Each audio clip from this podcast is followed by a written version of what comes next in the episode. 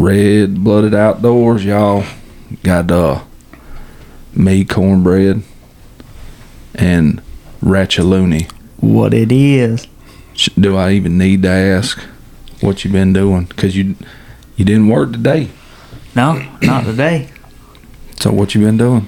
Today I've been got up this morning, went got a biscuit at Grand's, which is kind of weak, not gonna lie. That was a weak biscuit, wasn't it? Yeah, they were pretty dry. But uh, then we did a little bit of house cleaning. Yeah. That's about all. Did some weed eating that you ain't done yet. So Yeah. I so I had to do the weed eating. Cleaned up the yard a little bit. Yeah. Cause we had company coming over. Yeah, we had Had didn't need look like royalty. royalty. Yeah. Wow. Paulding County, Georgia. Royalty. Yeah. Is that what you're saying? Local royalty. Tim Ship is with us. As I call him Big Papa. Big Papa, what in the world have you been doing? I'm like Cooney. I've been working and cutting grass. Working and cutting grass. Yeah, every Friday and Saturday I cut grass. Well, Coney cut only cuts the grass when I tell him to. And it takes about ten times of me telling him to cut the grass before he cuts the grass. So Yeah. it, his ain't every Friday and Saturday. It's because I, I, I understand how grass grows. And I know just the perfect time to cut grass. Did you see those pepper stalks I did. sticking up? I did. And he, he cut the garden Yes. with the lawnmower. Would you believe me if I told you them pepper stalks only produced about three peppers? Well, now that's odd with this much rain. I mean, it's been a wet summer. And the squash I planted didn't do nothing. Yeah, That I know, Bloomed and that's it. Yeah. Didn't come out nothing. everybody that I know of squash watermelons too big, busted open. Gnats got in them. They lost them. Yeah, But uh, as far as somebody telling you to cut grass, I got one of those too. You know, if it gets over an inch off a fresh cut, my wife, you need to cut this grass. You know, so uh, I don't have to rely on when I see it. I have to rely on her. well, I I let it get high. I hate cutting grass myself. I like for it to get at least high enough that you can tell where you were the first when you went around. You could see where your Yeah. mower went. You don't Right. have to guess. Yeah, I understand that. Yeah. But cutting and then he'll cut the grass, and every time he cuts the grass, he'll blow the grass in the driveway, and then act like the grass ain't even there, and won't clean the driveway up. It's just grass. It'll when the when it rains, it'll wash away. So let's make the the, the yard look good and make the driveway look like crap. Hey, that's how you gotta do it, cuz. Mm. Now I got now that I've got done cutting the yard, I've finished everything I need to do, so now I need something else. Right. So now I gotta do this. Now I gotta clean the grass off the driveway. The the reason I wanted to have Tim on here is uh and and don't give Tim how old are you? I'm 65. Six- 65 last month. 65. Yeah. and uh, it, it it to me, I get so much more than from hearing somebody like Tim tell stories of how things used to be and seeing correlations with how things are now than I do getting from reading a book, right? So you know, I'm not trying to act like Tim is 110 years old, but he has a, a plethora of stories and information about the county that we live in. You know, a lot of people get so consumed with learning history, and their history that they're learning about is something that, yeah, it may have something to do with them, but it, it, it has no direct contact with them, right? Yeah. So I, I, I, I myself, anyhow, try to to talk and um, indulge with anybody that will tell me anything about where I'm from or anything of that nature that knew that knew my papa. You know, Tim went to church with my papa. I don't know if you remember me when I when I would go to church with him. I, I do seem like remember him bringing a youngin with him to church, Right. but uh, Wilson was a was a powerful member at any church he attended. And Yeah. testimonies. His hands, his hands were big as a ball glove. I don't believe he would have had to. And he would get up testifying, and he'd slap that bench on the back, big oak benches, and it'd ring Yeah. through there like somebody hit it with a sledgehammer. Yeah, uh, I really thought a lot of Wilson Griffin. He's a good guy. Yeah, I'm, I remember he'd he'd get to testifying and he'd he'd pop his hands together. I mean, so loud that it would hurt your ears. Hmm. I mean, it. I ain't never seen nobody that could hit their hands together that loud. That's loud, son. If it was hurting your ear, Oh yeah, yeah, and he'd be standing, you know, six, ten foot away from you. Well, I was probably 30 or 40 feet away from him or more, and then Yeah. it like he was right beside you. Yeah. So that's why I wanted to have Tim on the on the podcast. Now Tim Tim and Cooney, uh, I ain't gonna say it's some beef, but uh uh Cooney keeps talking about this fish fry that Tim owes him he, he still because- uh, It's been like four or five years now. because Tim is a hunter. So he's got some outdoor aspects he's gonna talk about too. Y'all hash this fish fry out right now. Let, Well, let- now I know we had a, a fish fry at Brian's new shop when he christened it, and then I brought about a gallon of fish over there, but there was about 10 gallons worth of eaters there, but I did furnish some fish for a fish fry. But But as far as paying the, the turkey bed off, I think I do still owe you a personal fish fry. there we go. That's So all I, I will needed to agree to hear. that. so what so what what was the the turkey bet, Cooney? It was I can't. I think it was if me or Buck killed a turkey first. First, yeah, I believe That- that was it. That Tim owed us a fish fry. But if Tim killed the turkey first, we owed him a fish fry. Well, me being a high class sportsman that I am, was able to successfully harvest a long bearded gobbler before Tim. now Tim must me a fish fry. Right. So I concede to the loss, yeah. But I believe I did kill two turkeys that year, but it was after the fact Right. that you had killed Yeah. the first one, yeah. Well, tell us a little bit about yourself, Tim. Well, just born and raised here and right here where we're at now, New Hope, Georgia. Uh, loving life. Dad died when I was uh, a real young fella, seven years old, and uh, mother was scared over. We lived over at Roxana, which is used to be voting districts. You know, New Hope was Acorn Tree, and we lived over in the woods at Roxana, which is where Mount Tabor Road comes into now 381. It used to be Spur 92, and she was scared over in those woods, so we moved on my granddaddy's small farm here in New Hope. And cows, horses, pigs, chickens, Right. garden, plowing. I plowed with a mule when I wasn't big enough to. I'd hold the crossbar on the plow stock. I couldn't Right. reach the handles. And fortunate that I was raised how I was raised. I think uh, my grandmother was uh, Dr. Joseph Boyd's daughter from Blairsville, Georgia and uh, she pretty well. Mother worked at the post office. She's gone six to six every day, and I stayed with my grandmother most of the time. Right. And uh, she taught me old mountain ways. We made hominy and uh, anything that you can think of, lye soap, Right. milk cows, raised chickens, killed them, eat them. Right. We, we until I was probably my mid-teens. Everything, everything we had come off that. I mean, the, the milk was milk, cow milk, churned. Right. Butter was churned butter. Everything we raised in the summer, we put it in the freezer. The meat we had, you know, hogs. Uh, I wished it was that way again. No Right. yellow dye number seven and Mhm. preservatives and additives in it. But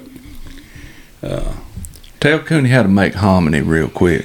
well, it's been a long time since I made hominy, but we made it in a wash pot out in the backyard. Built a fire under it, get it boiling, pour your corn in there, and it'd swell up, and the husk would come off.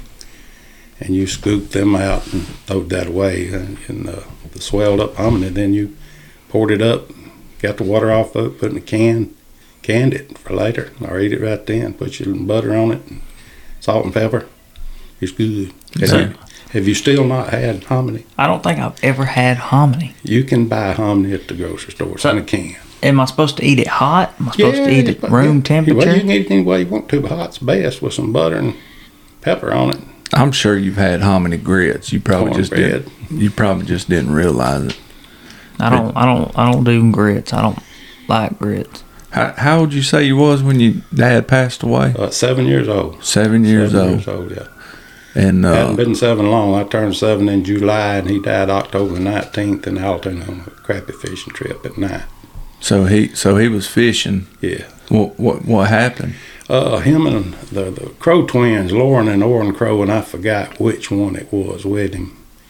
Uh, aluminum boats just had come out, and they had borrowed Silas Pickett's aluminum boat and went over and, and from what I understand, they were tied up out at a pole out in the middle of. I don't know if you know, but a lot of people would know where Groover's Landing is. Mm-hmm.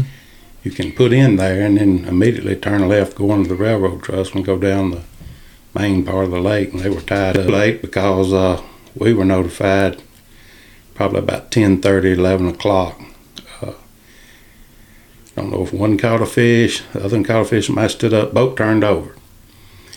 No life jackets, they had them throw cushions, they was sitting on them. Daddy had his boots on.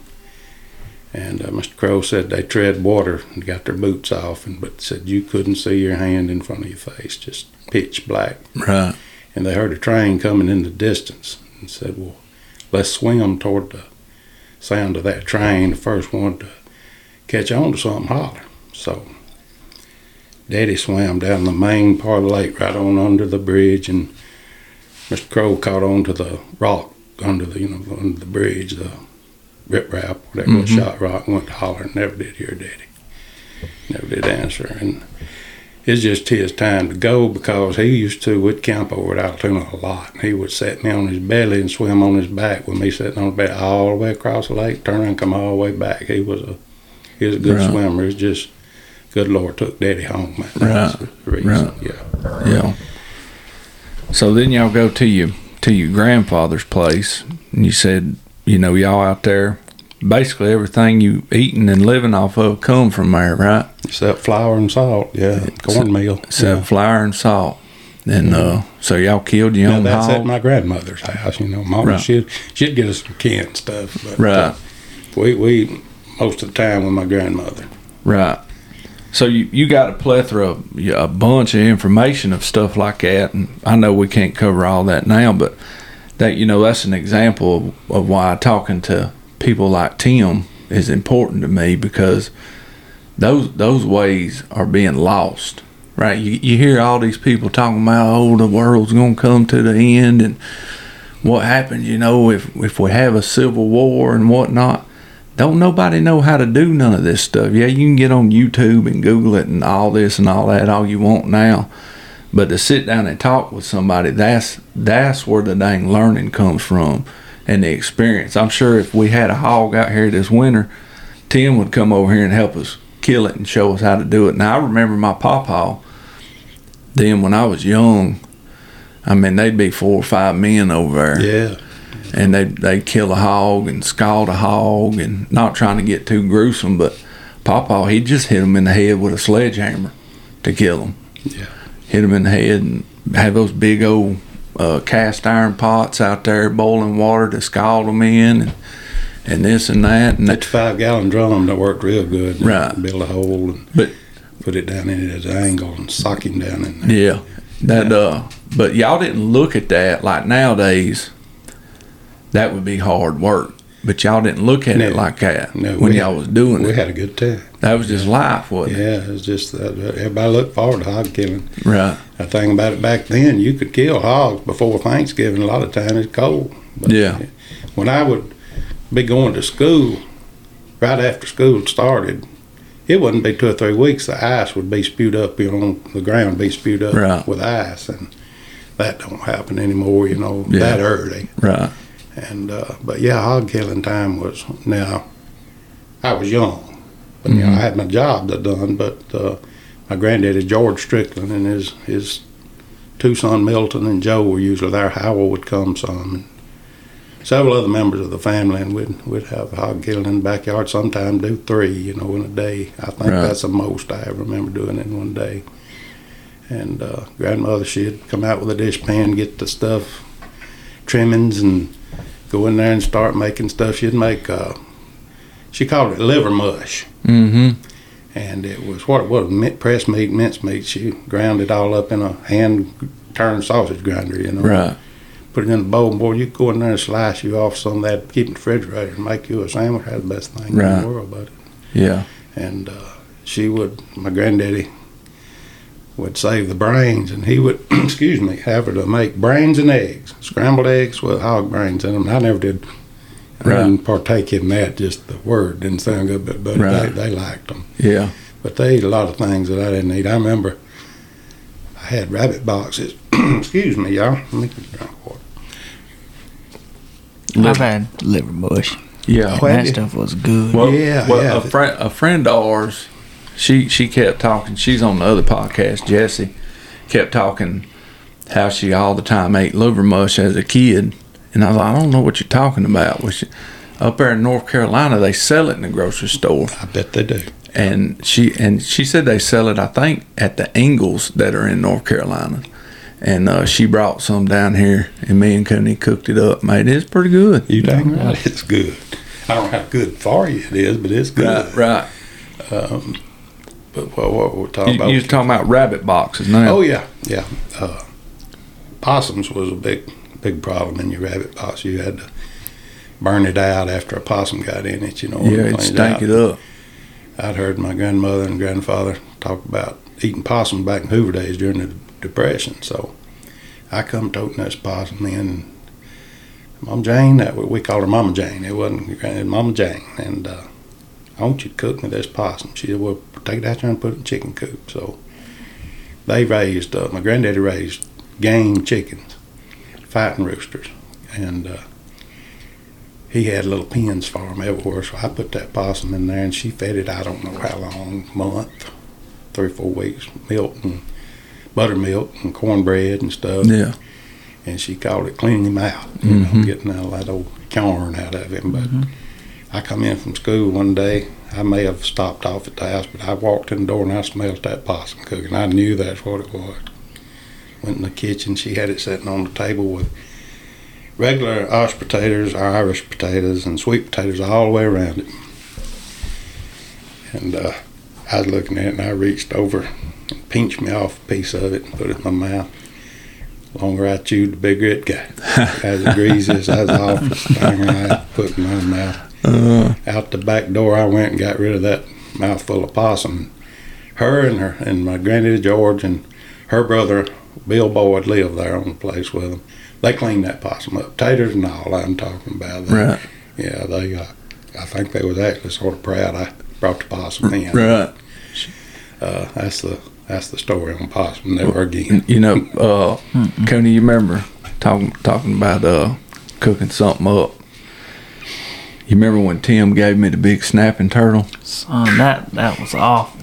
That So- was awful. So so Tim gave me a big. He called me up. He said, "I got a big old turtle. Y'all want it?" And I said, "Yeah." And he brought this. How much you think that turtle I ain't weighed? no telling what that's the biggest turtle out. Now I've caught one as big. Uh, uh, I was proud of that turtle. And I remember I called you and asked you. You said, "Well, it'll run by the time I go home." I said, "He ain't gonna run. He's alive." Yeah. Oh, well, bring him. Yeah, on I then. thought he, I thought he'd been hit by a car. And uh, now I'd ate turtle, and I've ate plenty of turtle, but I had never done it myself. I ain't never even ate turtle. I ain't never cleaned one. I ain't never cooked it. And I said, okay, we we about to cook this turtle up. And uh, so Tim gave me a turtle. We got that booger to the house. We killed the turtle. Got him cut open. And let me tell you what, if you've never cleaned a turtle, we cut his head off. Yeah, That's the first thing. Yeah. We cut, we cut his head off, let him bleed out as much as he'd bleed out. So we go to skinning this thing, and that turtle was so strong. It took everything I had, and it did, Yeah. to hold its legs out so Buck could run a knife down him. And it would pull its, with its head cut off now, would draw its legs in so tight that you couldn't hardly hold them. I bet it took us an hour to skin that turtle. Got down to the heart and pulled the heart out and laid the heart on the on the tailgate of the truck and the heart pumped the whole time we was doing that Yeah. by itself. Yeah. And uh, so anyhow, we, we get the turtle. I, I believe it was you that told me bowl him out. Was it you? Yeah, that, Yeah. that's the one way. That's the way we always done it when I was young. We'd, we'd So- boil them first. Yeah. So we was gonna bowl him out and and then soak him in milk that night. So we put that turtle in that pot and boiled him out or boiled him. And the dang, I call it a froth. It come up like suds, like soap suds in the pot and was just black and gray and just stunk so The- bad. I had never smelled nothing that smelled so bad Now- than that did. Did you boil the turtle before you cleaned him? No. The shell and all. Well, see, that may be, I don't know, but that may be. but We, we put them in a pot, shell and all, before we cleaned them and scraped all the outside stuff. Then you cut around and get that little star bone off their belly. But as big as he was, I'd have had, had what, what do you think, a 10 gallon cast iron pot to boil that thing yeah, in? yeah. Oh yeah. So we didn't do that. So we, we boiled the meat after we cleaned it off of him. And man, that like I said, it frothed up and frothed up and smelled just awful. Anyhow, we got the meat out and everybody's moaning and groaning about how it smells. And I said, well, we'll soak it in this milk tonight and it'll be good. We'll cook it up tomorrow. No, it smelled worse than what it smelled before. There ain't no way you'll ever get me to eat a turtle like that. Well, Somebody's gonna have to know how to cook that turtle and We bring it to me. we got a whole bad turtle. Uh, that that turtle come from down on uh, Bill Carruth Parkway. The second ex- part of it that they built, there's a swamp down there on the left, and it's in uh, really close to the city of Hiram. I don't know if there was something in that swamp. There's no telling how old that turtle was. Big as Right. it was. That turtle probably weighed 80 pounds. Yeah, it was big. it was yeah. big. And I believe that something that he had been in or, or raised in had, had done that turtle because my pickup truck won't hold the turtles I eat or we eat when I was younger. Never that much problem. It was hmm. as good as any fried, better than any fried chicken you ever had in your life. It, and there's, the old folks say there's seven different kinds of meat in it, but some of it is different, but it is good. It's just really good. Just that particular turtle, I think, was a, a reject turtle, bad turtle.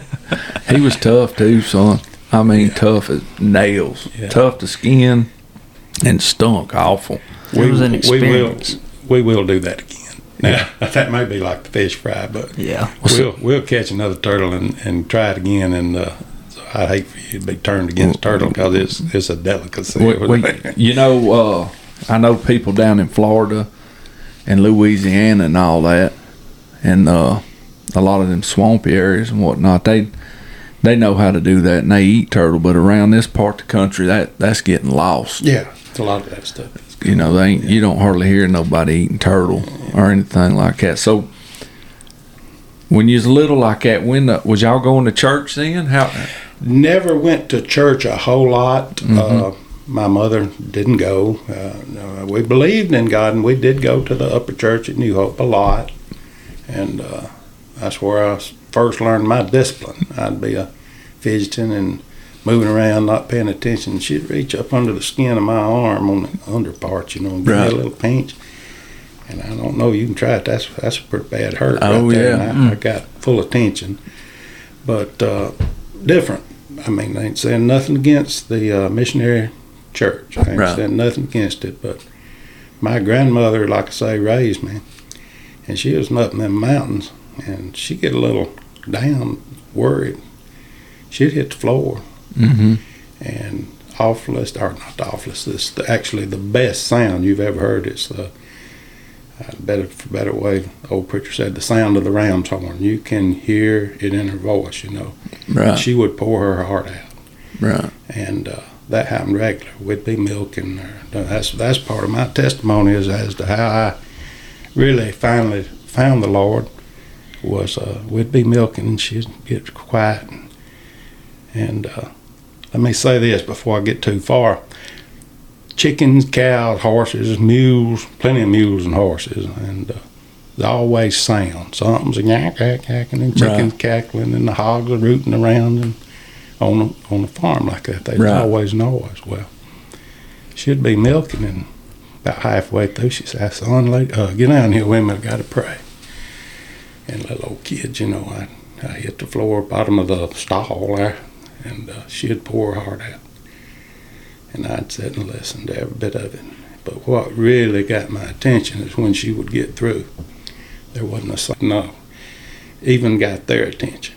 So went on and I was going to church. Was dated a bunch of girls. It was a preacher's daughters, you know, and which ain't nothing wrong with preacher's daughter. I married one eventually, but uh, asked me to go to church with them up at Narrowway Baptist Church at Mount Hickory, and I walked in the door with them. Forgot who it was. I think I don't know if you're supposed to mention names on here or not without What- people's permission. Whatever you want to do, Miss Mary Kate Burton, I think, is who they called on to pray. And she hit the, got down on her knees, and I said, "Uh oh, here's where Grandma come from," you know. And I've been there ever since, and I really enjoyed it. And uh, I don't know what. I'm not the Christian I should be. I know the Lord's there, and I call on Him regular. And my my daddy-in-law, Green Tibbetts, was our pastor for 40-something years. And he told me one time, said, when you get down to pray, if you can't get nowhere, you can't feel nothing, you ain't doing no good, you ain't, you ain't living right. Well, when I need to talk to the Lord, I can still get a hold of him. There you and go. that spirit will come over you. It's, uh, don't know how to explain it to you, but Right. what I can say about that without going, people say, well, I pray, I don't get no, I can't tell nothing going on, I can't get nothing out of it. Go find you a place by yourself somewhere, still Mhm. off, somewhere by yourself, and get down and have a sincere heart, really be there to Right. get some answers, some help. And uh, if you don't do no good, go back tomorrow. If you don't do no good tomorrow, go back the next year hard and the good Lord will eventually say, "Hey, this fella feller, Right. This feller's wanting some help. Right. Fill you up with His Spirit. Take all your pains and worries away, right then. And uh, you ain't got to be in church every day for it. You just got to love the Lord and recognize what That's He right. is and why He's there. And uh, that's enough on that. That's You know, right. that's enough. That's all you need to know. That's right it. there. It took it took my knothead right at about forty years to realize that sincerity. Yeah. You got to really mean it. Yeah. You got to you got to really feel it. broken heart and a contrite spirit. Yeah, Yeah. yeah, yeah. He'll uh, he'll recognize that. Cooney, did you get chills when he told about his grandmama getting done praying and all, All the animals just stopped Wouldn't making be a noise. sound. Wouldn't be a sound. And eventually they'd you know start back, but Yeah. for, for maybe five, ten, fifteen minutes there wouldn't be nothing going on. I remember when my when my papa when when I was little, and you know, all the family would be together. And he'd say blessing before we all ate, and man, it would get all over everybody. Yeah. It it it turned into preaching. Yeah, he was For- living so close that Yeah, he couldn't help but get covered up in spirit. that's You it. You know, you got to be you got to live close to get Yeah. that immediately. Yeah, If you're not living close, it takes you a while. right. You know. Yeah, and I, I, I, not saying I try to, uh, cause there ain't no way I could emulate that. But man, I miss it. Do you ever sit there and just miss your grandmama praying? Like, oh Lord, I mean, yeah, I miss my my dad-in-law. That's what I heard first, and what I had for right, years and years, and I think a lot of people are feeling the same. I Sort of feel like orphans, you know, but you're not. I mean, that's good. We've got a one of the best preacher, young preacher, and he's as good as he is and loves the Lord. But it ain't like what you cut your teeth on. You know, Yeah. it ain't. It is, but it ain't. You know, I don't. I don't want to offend nobody. right, yeah, It's just different, and it don't seem like people are as loving as they used to be. Used to, church was full. Sometimes during revival, we had to put chairs out, people sat, and and now there's. Uh, they said there'd be a great falling away. I believe that's upon us. A great Yeah. falling away. You know, there's right, there's many people going to church, but uh, this COVID's got a lot to do with it. I hadn't Yeah. been a long time. Did we went to Shady Grove right before Thanksgiving last year, and there 28 of us come down with COVID. All at that. one time? Yeah, yeah. Yeah. and uh, I think somebody somebody in there did have it. And uh, I guess the Mhm. air conditioning system give it around to a lot of folks, but uh, my wife, most of most of our family caught it that day yeah, and it wasn't wasn't too bad for us. Uh, Lynn was pretty sick. Jimmy, my brother-in-law, was pretty sick. I believe it was Jimmy, uh, but their mama, eighty something year old, never got it, and so that's That's like my mama said, seventy three. I know it went through. It went through our house. It went through up there where she lived. Mhm. three years old. Never got it. never. got Uh-uh. and I'm talking four of us here, and four more of them up there plus her never got it. That's, that's Ain't that- wonderful. yeah. that's oh, wonderful. absolutely. Yeah. Praise God. And then Philip that worked with us, Yeah. picture of health. He was, I think Philip was a couple of years younger than I. Excuse me. uh, I'd asked him about his health. I think he took a little high blood pressure pill, about all. Yeah. And I take everything in the world, but uh, Philip got it. I think about three weeks he was in, in the Yeah. grave. So Yeah. it's I don't know how it works. I think uh, you can get a light dose or a heavy dose or something. I don't I don't understand how that works, but Yeah, I don't either. I, so far, I don't think nobody really does. no. You know. and you don't everybody's so much misinformation either correct or incorrect about taking the shot and what to do and what caused it and why it's here it's got everybody mixed up on what to do Oh yeah. i personally have not taken the shot Right. but i had it and i went uh, week four last me and a friend of mine was going to go take the shot and i went into the local drugstore that we use and they said well let's check your antibodies so they I took some blood and, and uh, she called me a little bit after I left and said, You still got the antibodies. So I called one of my doctors and asked him, but he said, Leo, uh, your antibodies are still there. He said, I believe I'd just wait and get them checked about every month, six Yeah. weeks, and see. And he said, if they if they go away, if they're not detected anymore, so then I'd think about taking the shot. Yeah. But uh, I got a lot of health problems now.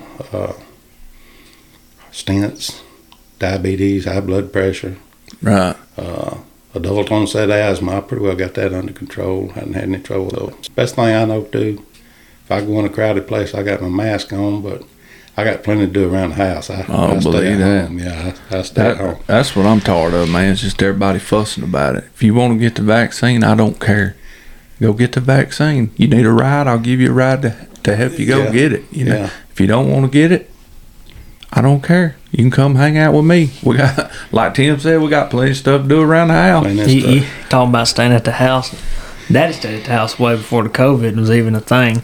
Daddy, Daddy didn't go to the store for probably two or three years. But that was before the COVID. I just, yeah, Daddy just Daddy just quit going anywhere but to the convenience store, and he might go to Tractor Supply or Ace Hardware every now and then. Well, that's the Tim- same way I am. Tim- And I took him to I took him to Walmart one day, not not long ago, right when fishing season first hit to get some stuff, and he, it was the awfulest thing in the world, Tim. I told him I said, because you know Walmart ain't nothing but self checkouts. They ain't Yeah. got like two registers now. Yeah. I said, well, let's just use the self checkout because I ain't never had a problem with it. We get over there and we ringing our stuff up, and then when we getting some flukes and whatnot, and the flukes won't ring up. So we get the lady over there, and she's having to go in through the computer and type in the long number on the barcode on every mm-hmm. one of these. And we had like eight packs. She's just typing them all. We was probably there for forty five minutes. once I learned Cooney can order what I want for me, I just handed my debit card off Amazon or whatever. Why do I need to go to the store? He'll be here in a couple of days. Or he'll just send me to the store if he, if Yeah, he don't want to order. He'll just send me to go get it. Yeah. Yeah, I understand. But you won't cut the grass, you need to do something. That I couldn't imagine, Tim, if I had a farm. I, I get so I, I don't get no help from my kids doing nothing. I got two strapping boys that uh they they're interested in two things. Hunting and driving the vehicle just everywhere. Yeah. That, What they- did you do at my age? Oh, I did. I, we can't. We ain't got time for that in this podcast. See, Well, it goes back. You couldn't run to McDonald's, and Burger King, Crystal. You, you, you. Them Yeah. groceries look good to you laying on the table. In months to come, you didn't just go get fast food when I was that age, and that had come on later on. But uh, it was a have to necessity more than fun. But Right. syrup cane, stuff like that. Boy, I used to love raise. We'd raise one whole field of syrup cane. I'd go out there and strip, cut me a piece off, and you could chew on that stuff for hours. It's sweet, and good, Yeah. and I, I enjoyed it. I, I, you know, I didn't at the time think I did. And I'd hoe, you know, would be hoeing that garden for sometimes two days. We planted a lot. Yeah. we planted a, a bunch, but. Uh, Daddy had a when he passed away. He had a Burns rototiller, and they'd always plowed the middles out with a mule, you know. And well, here I come. We had this rototiller. I burnt two engines up on that thing. Finally, it just wouldn't plow anymore. Plow the middle out, but it would take all day long to do it. But I enjoyed it. I thought I didn't, but there was Right. nothing else to do. Go Right. to the creek, go fishing. Uh, of course, later on, motorcycles come along, and I sure did enjoy motorcycles. But uh, then, then girls, you know, of Right. course, you, you forget about everything. But I Oh, never yeah. did forget about fishing and hunting. I'd tell the girls. I told my wife when we was talking about getting married. I said, "Now listen, I hunt and fish, and I love it." And I said, "I don't, I ain't gonna interrupt that." I said, "If I want to go fishing, I want to go fishing, hunting same way." And she's always been real supportive. You know, she Right. she didn't care, but uh, You you talking about tilling the garden and whatnot, which which you know my mama and papa and when I was young, that's where we lived.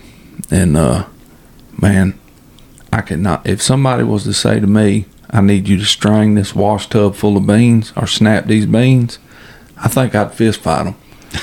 I hated doing that because it would just be tubs and tubs and tubs of beans sitting on that front porch they can never get done. never get done. Just stringing beans. So you don't even know what we're talking about, Cooney.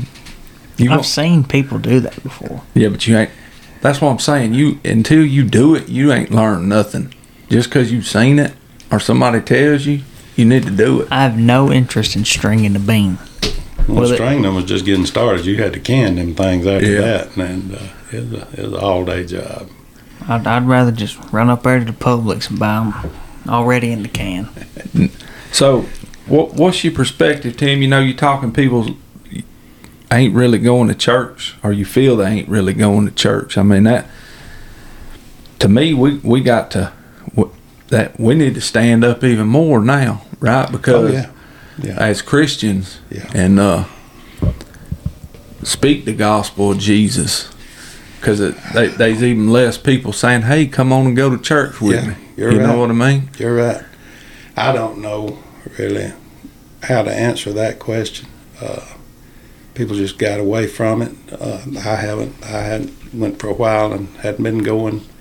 Uh, I let something that had nothing to do with church uh, hinder me, but I've I've got over that and uh, trying to go more regular now. Right. And, but uh, and it's good to go to church. You know, it's good for you, and uh, lets the Lord know you're even more interested. Take the time Right. to go, but in touch with the Lord ex- around you, fellow members and church goers. But it's different than Yeah. it was Well, years that ago. that uh, well, I can't remember the church. You said Shady Grove. That's where you well, go. Shady Grove's where where we went. Jimmy, my brother-in-law, is a pastor at Shady Grove, Right. and we went over there when we first started after they opened things back Right. up from COVID, and Well- danged if we didn't get it. You know? I, I, I know, like the churches, I, and I'm not speaking for your church, but you know where we go over at Crossroads. Yeah. Or when I do go, but the church I come up in. Yeah.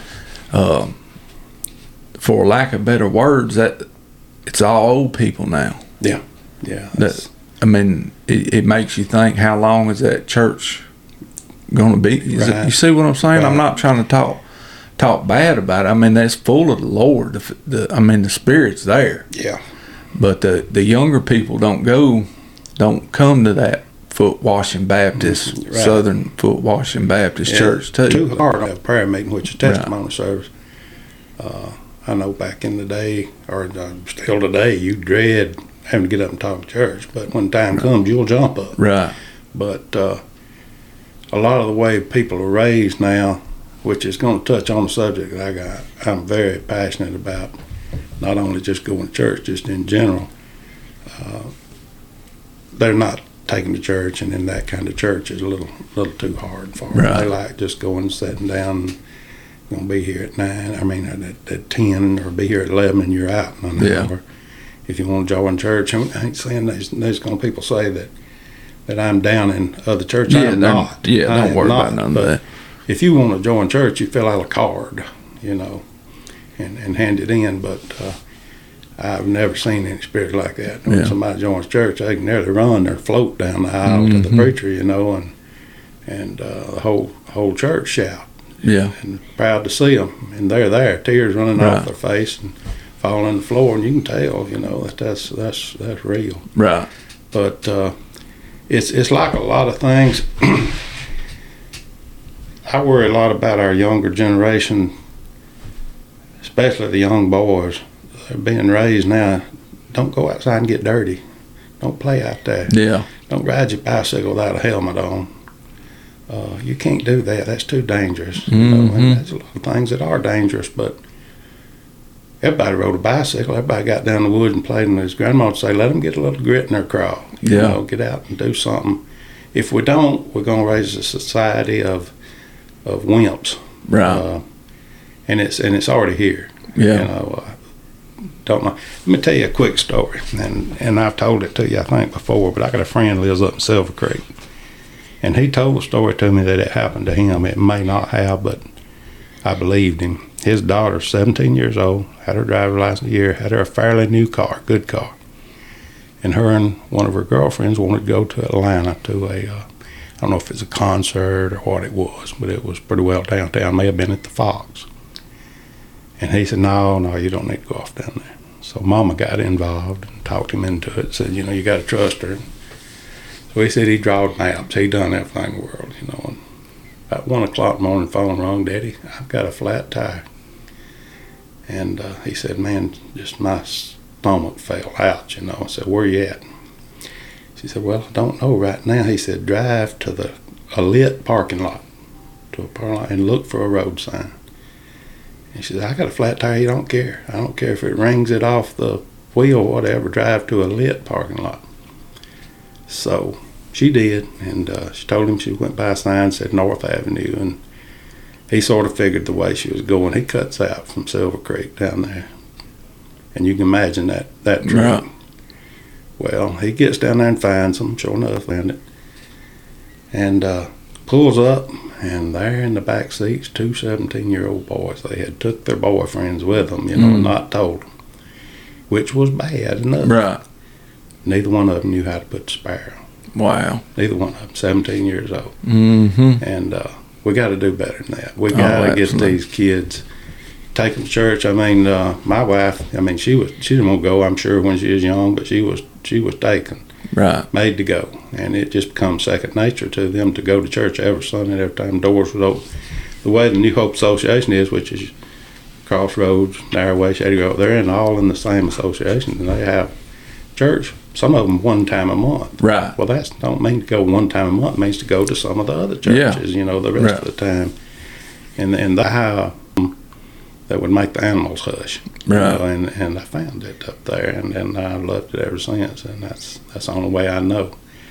But uh, we got to do something about mom and daddy's letting these uh, let you little boys be little boys, or they'll Yeah. be little girls. I you know. remember I remember growing up at Mama and Papa's house, man.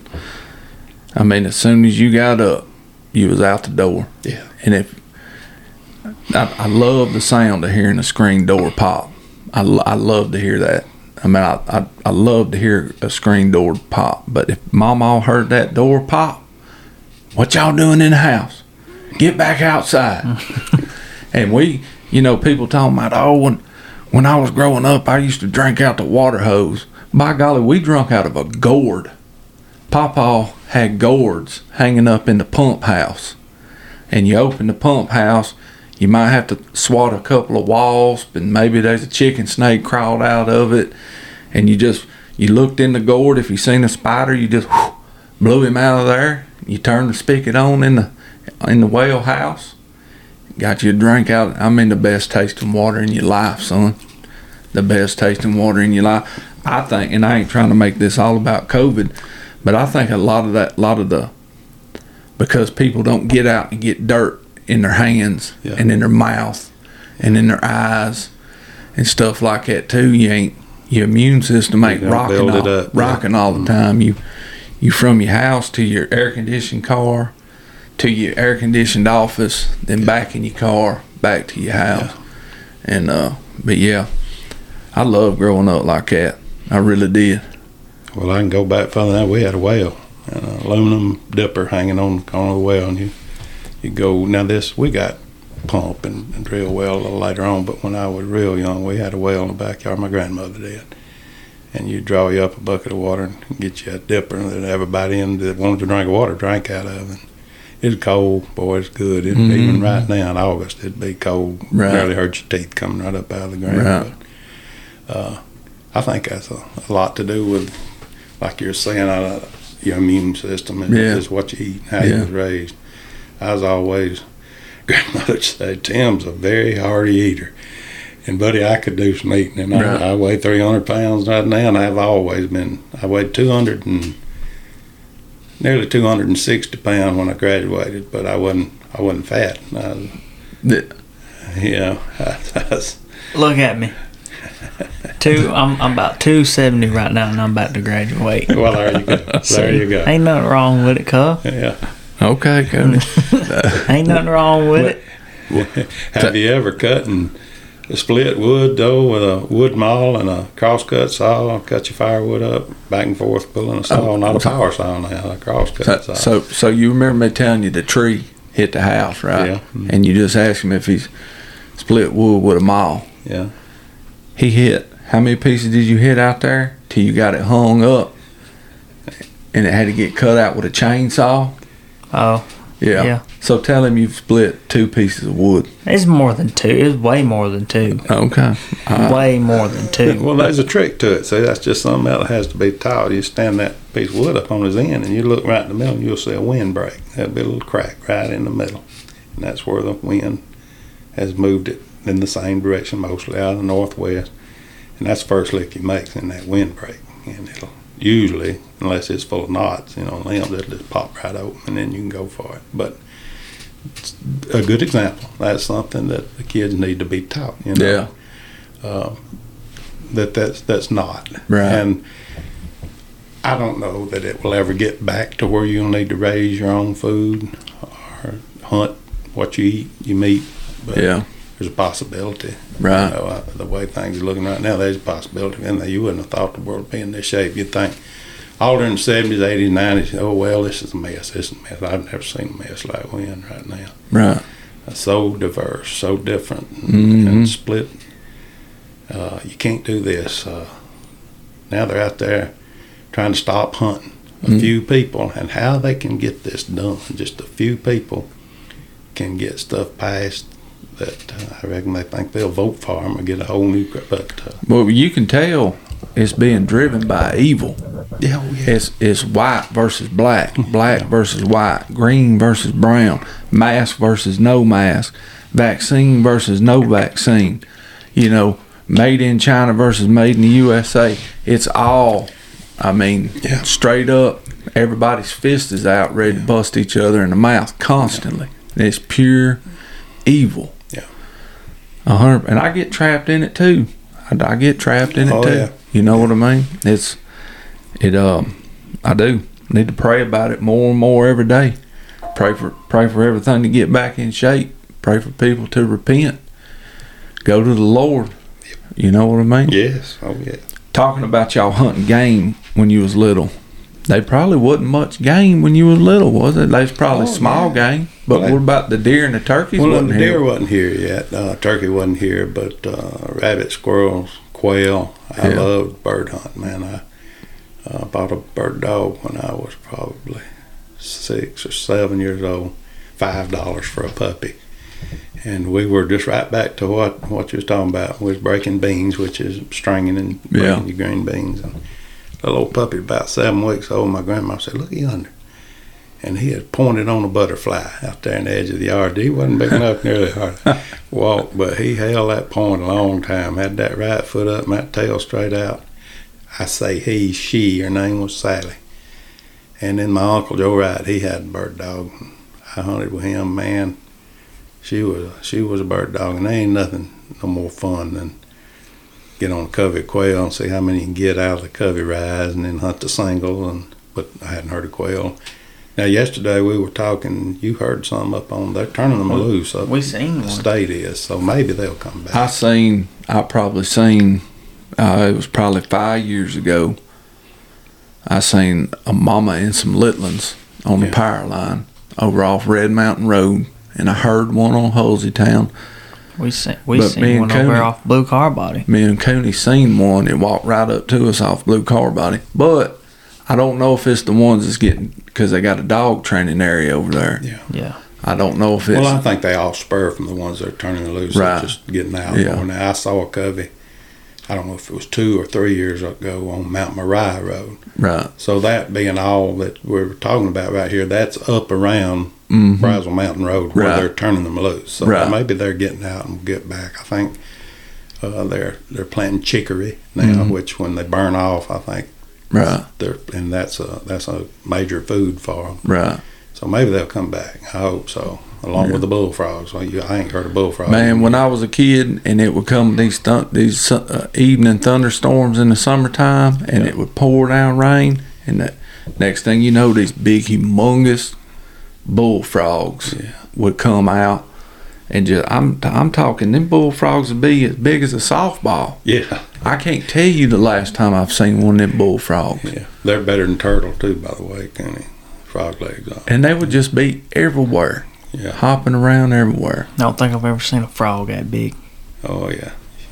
They're still around. I mean, you can hear a bullfrog. Uh, most lakes that's got big bass in it, you don't hear many bullfrogs. Like Right. you, but little ponds, you'll hear a bullfrog, but nothing like you used to hear. Some some said one time a few years ago that it was the acid rain that was in the air that was doing away with them. I don't know. It was on television talking about that, but You, I wish they would come back. You know when I quit seeing bullfrogs? When's that? when Mexican restaurants, rap music, and Walmart all become a big thing. That's when the bullfrogs left. That's very possible. very possible. That's when I quit seeing. Mexican restaurants, rap music, and Walmart. Killed the bullfrogs, son. Really? But talking about the deer, uh, Eunice Corley, Hollis Tibbets. Now I don't know. There's there's going to be a bunch of people. Mr. Black, I think, was in on it.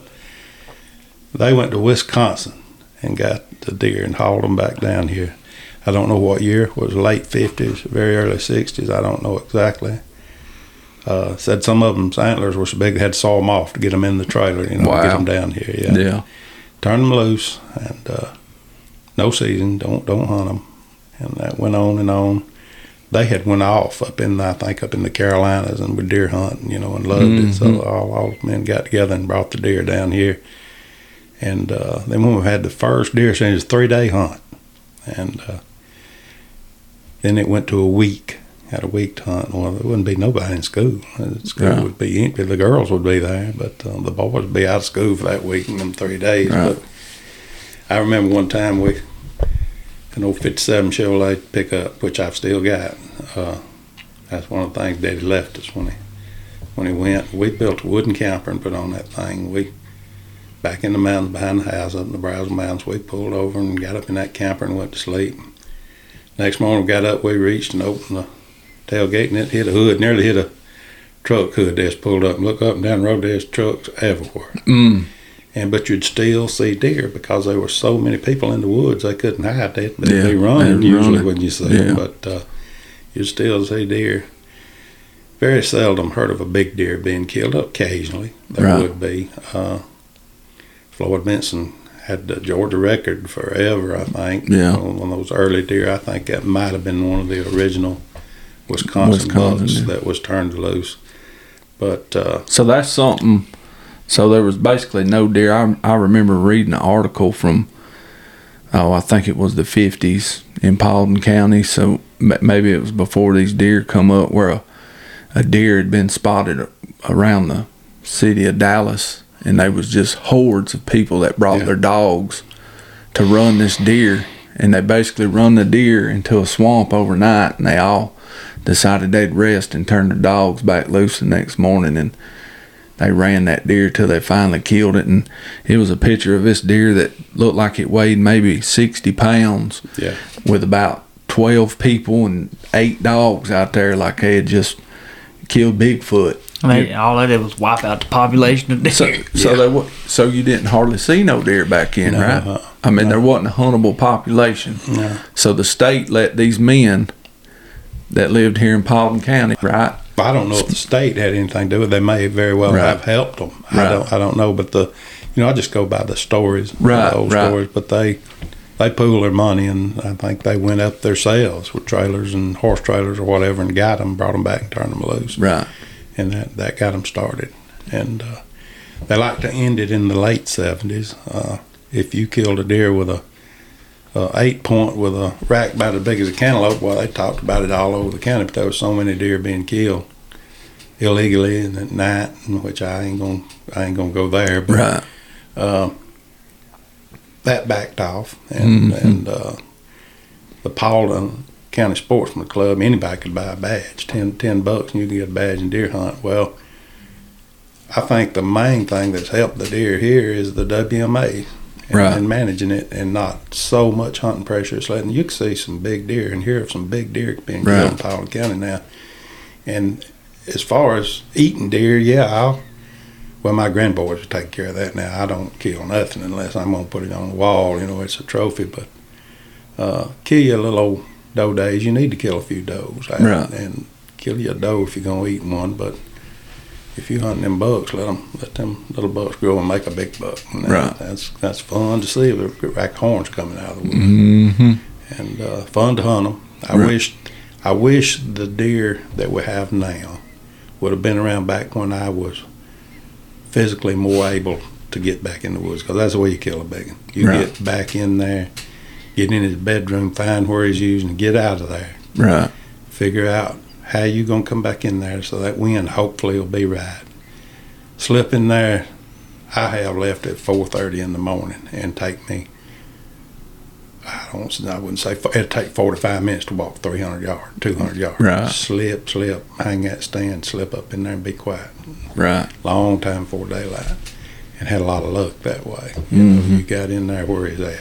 But uh, a big deer, if you got a big food plot and grass patch, yeah, he's liable to come out there. But he didn't get big by showing himself. Yeah, he didn't get big by being stupid. Yeah, uh, he, you see a deer trail beat to the ground, no leaves in it, just tore up. That ain't a buck trail. You get Mhm. off 20, 30 yards either way, and you'll see a little old trail. Barely can tell it's a deer trail. There's where your bucks. On, in a briar patch, Yeah. something like Yeah, that. he's so, hunting some way to slip around. so, know. so how long was the season? Just three days. Oh, I can't remember. It's uh, it's a few years. Uh, first time Terry took me and let me hunt by myself. I was ten years old, so I was born in '56. So '66, I think, was still a three-day hunt. Right. I'm pretty sure in '66. Then I may be wrong. It may have been '64 or five, but uh, then it went to a week. And, Right. We had this little camp. We called it the circus house. There was a there was a circus coming through and wrecked, and a bunch of the plywood from the little wagons and things they pulled was laying on the road. We got that and took one up there and built a little cookhouse, and well, we'd stay every year in that cir- the circus house. Right. Stay the week, you know, and it was wonderful. Mm. It was great, but you still didn't see a big deer. Right. You know, very seldom you saw a big deer. Every once in a while somebody kill a 130, you know, Right. 120, eight, something like that, but no 140s and 150s. That uh, we. I mean, just think about that. Cooney only three days Yeah. for deer season. We don't hunt, but we ain't usually able to hunt deer, but two days a week anyway. What? And that'd have been like all of our deer season right there. No, well, what I'm saying is, is we get deer from uh, September the 11th now, all the way. You know, they put Paulding County in the extended archery season, mm-hmm. so we can hunt from September the 11th all the way to February the 15th. Let's go. You know, when we just sitting here, let's go deer hunting. Let's go deer hunting. Let's. I mean, three days. Wow. Well, the insurance company's got a lot to do with that. Right. Oh yeah. Yeah. How many cars Yeah. tells how many thousand cars hits deer. So I said, well, let's extend the season. Maybe we'll get rid of some more of them. Yeah, there's all kinds of pushes from everywhere on everything. Yeah, my brother run a body shop in Dallas for a lot of years, and he said deer was his best friend. He Right. wouldn't be very much damage. You know, you could fix it pretty easy and pretty quick, but Right. a lot of 'em. Yeah. Well, what? Uh. I never thought about it like that. The car insurance No. With the deer. Oh yeah. ain't never thought Man, when about I was that. policing, it usually start about the end of October because our ruts usually. What would you say around the middle of November, Uh, second week of November? End, end of November, around the twentieth. So, so it, it would start at the end of October and usually go through about the first or second week of December. Excuse me. O- October. Yeah. End of October. and you would uh you was gonna have a, a vehicle wreck with a deer at least once a week. They was on two seventy eight out there. There's gonna be a car hit a deer at least once a week because you know the deer's starting to get more active, rutting. Does are coming in heat, and it's time for them to start doing their thing. So the insurance companies, that is, they just paying money out left and right. Went all over the entire country when that starts happening. Yeah. So they they've got a lot of um, opinion and pull and everything else when it comes to going to the state. The insurance commissioner, hey, this is something we need to talk with the with the game commission DNR about because this is killing our pockets left and right, left and right. So they want the insurance company wants the deer population to go down so it don't take so much from their assets. You see what I'm saying? Yeah. That makes sense. Yeah. I just ain't never thought about it like that before. But I don't think it's hurt them really because there's just deer everywhere. I Mhm. pulled in the driveway last night and little eyes looking at me everywhere, and I stopped and put my headlights on bright, and I counted eight sets of eyes laying Right. in there. I got zoysia down in the front yard, and it's like carpet. I believe that's their their Right. bedroom, and they like Uh, laying there probably and stuff. Yeah, but deers, it hadn't hurt them. I don't believe it's just. Uh, Yeah. I believe we've got a shortage of deer hunters. Young boys. I talked to some. I don't know if y'all ever go down toward Buck County or not, but there's a lake, Lake Seabreeze down there. It's owned Yeah. by the Legion, American Legion. Yeah, yeah, I know what you're talking about. And growing up, you know, I never, I've still never fished that lake, but uh, I stopped in there one day and asked the old guy, I said, any crap in this lake? He said, yeah. I said, it's full. I said, it ought to be real full now. I said, well, what's going on? He said, don't nobody fish it but old men. Mm-hmm. He said, you see no young boys out here fishing like it would have been 20 years ago. Don't care nothing about it. Yeah, And uh, he said, even on a Saturday, they might be three boats out here. And said, they all come in. I may, I may be throwing them a bone here. It may be Right. covered up with fishermen now, but said they'll all have a big catch of whatever Really? they're fishing for. Bring them because there's nobody fishing anymore. And uh, I think the COVID, back to COVID, has Mhm. helped a lot because. Uh, daddies didn't have nothing; they couldn't go nowhere but fishing and hunting. Right. And you get out on the lake with your boy and fishing, mm-hmm. not be around no no Right. COVID, and and uh, that's helped a lot on that. And in the back of your mind, maybe that might be the reason the good Lord put it here. Families get together. Hey, there's gonna be Maybe they'll pray a little harder, There- thinking they all fixing to die. there, you know. there's gonna be some good come Yeah. from the bad. Yeah. That's the Lord brings good. Yeah. That's what He brings. I agree.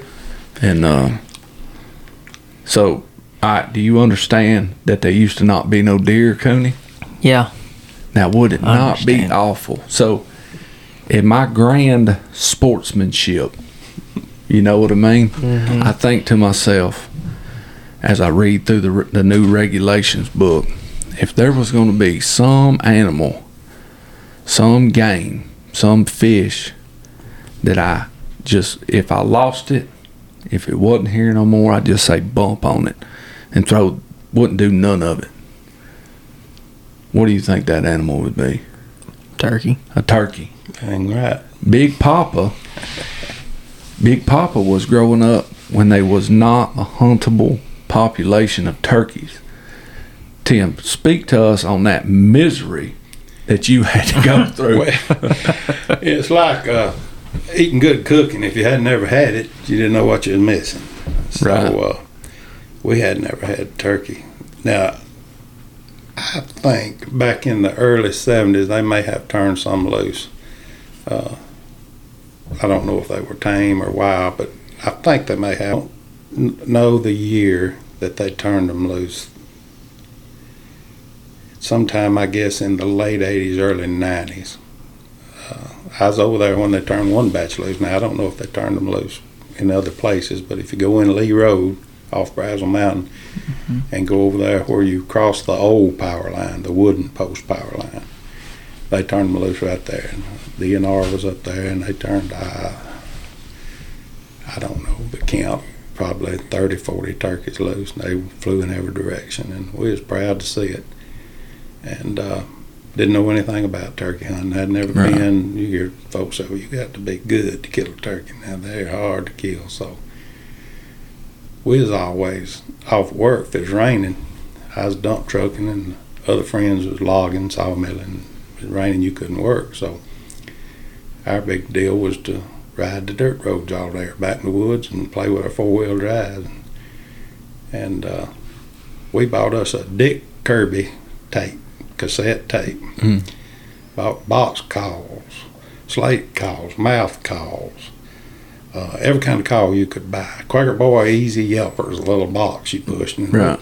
Matter of fact, that's a good call if you've got a turkey right on. You can put it out there in your finger under your barrel. But uh, we started practicing. We'd ride at night after work, going down the road, calling turkey, mocking what he done on that tape. Right. And we listened to other ones too, also. But the Dick Kirby tape, he told you how, where you need to mm-hmm. get, and about over water, and how they like to roost over water, what they's going to do. So finally, and I'm sorry I don't know the date. I should have looked it up if I'd known we was going to talk about it.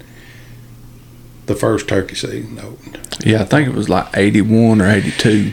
Very, very could be. Yeah. Very, it's right in there. I know the first morning I went turkey hunting, I saw a coyote. Well, on the way out, not on the way in. I saw a Right. coyote, the first coyote I ever saw. And we'll talk about that either Mm. another time or later. But uh, went in and sat down and called up a turkey and killed it. Of course, it took all morning, you know. Right. Uh, I started calling, and that's happened several times. If you if you'll get a turkey, I didn't find this out till later years, and then I've heard I've heard y'all talk about your turkey hunting experience, traveling, moving, mm. moving. Used to do that, and we'd have luck, you know, fairly occasionally. But if, as a general rule, in my experience of turkey hunting, if you can get a turkey to gobble at your call at daylight, right after daylight, when the birds first start cheeping, you know, and you hear the woods are coming alive, and you make a little yelp, and that turkey gobbles. I don't care if he's 100 yards away or a half a mile away, barely hearing. If you'll shut up, main thing, just very minimal calling, you'll he'll be there by 11 o'clock, right where you're at. He knows exactly where you're at right Mhm. then. and uh, they'd hang up and wouldn't come in. Well, that's that's nature for the hen to go to the gobbler, and you're going against nature right there. Right. But uh, it's just like the, the pretty little girl in school that you was trying to court, and she wouldn't have nothing to do with you. Why, that just made you want to court her that much worse, you know. Right. So if if he gobbles, then then answer him, and every once in a while cackle, you know, when he got that's people that don't turkey don't want to understand, but they, the ones that do will. And he fires back triple gobbles or something. Why, you you got that turkey in skillet right there. He, you just sit there, shut up, don't do nothing else. Let him do all the all the stuff. And even if he's getting closer and gobbling, don't answer him every time. Just and for the last say at least ten years, that's I go sit up. I mean, I don't I don't run up and down the hill and holler. I used Yeah. to crawl on my belly, and, and I got tails. I can tell you that was size, but uh, trying to kill a turkey and killing turkeys. Uh, but if you if you got a blind, I love blind. I never used blind. I'd Right. sit up against a big oak, something as wide as I was, and Mm-hmm. be real still in my camouflage. But I took my grandboy, the oldest grandboy, the first day, and I said, "Well, I'll have to have a blind. Ain't no way he's gonna be still." And uh, we just opened the sides and the front, left the back black. Didn't open them windows, and we didn't have any face paint on. We just sitting up in there, and that turkey was way in there. He was actually where the new reservoir was being built. Now is where he started gobbling. We were way back up on the gas line. And he come in and he went behind us gobbling. I said, man, he's to see my pickup truck. And uh, hushed for a long time. Occasionally would look over at me and motion like, call. And I said, no, let's wait a minute. Just be quiet a minute. So in a minute, I heard a stick break off behind us out there. I pull that. I use slate. I love a slate. Right. I don't. I ain't took a box call me or a mouth call in years, but I took that slate and I give just a little yelp. And about that, he didn't say nothing. There's a big pine tree right in front of the blind where Casey was sitting. He was sitting up in front of me. I sitting in the very back and had his chair right between my legs. And uh, I seen him turn his head over hard to the right, and it stayed there. He didn't look back. He's seven year old, and uh, stayed there, and then it moved just a little bit. So I eased up, up next to him, you know, and looked, and there was a turkey in strut three foot from that blind. I'm Mm. talking about looking in the window, Right. and uh, he walked right on out onto the gas line, and he got behind that pine tree. I said, Casey, and I moved his chair over to the left a little bit where he could get his gun up, because I thought he was going to shoot on the right of that pine tree. And he made a few more steps, and I said, whispering just right, I was in his ear anyway, you know, and I said, well, you be ready when he comes out behind that pine tree, you get him. So he got his gun up, and it made another step or two, and he run that old head up looking for that hen, you know. Right. And a little 20 gauge, and he killed that turkey. Mm. Well, I was excited. I was down in my back. Had been. I was in the hospital a while. I had been laid up for a long time. We had to get out there. It was out there flopping around, you know. And I said, "Man, I don't want this kid's turkey first one to get away." So Right.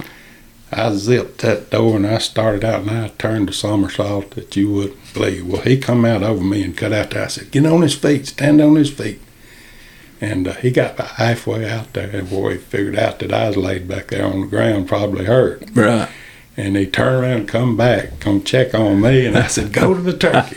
go get on that turkey. Right. And he did. And, and thank goodness I wasn't hurt. I sort of rolled, you know, and I got up and we went out there. Well, we done the neutron, neutron dance for 30 minutes. Oh yeah.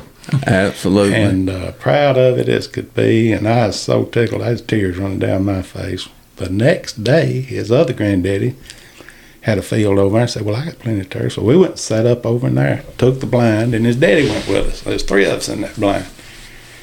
And it was evening, about 4.30, I guess.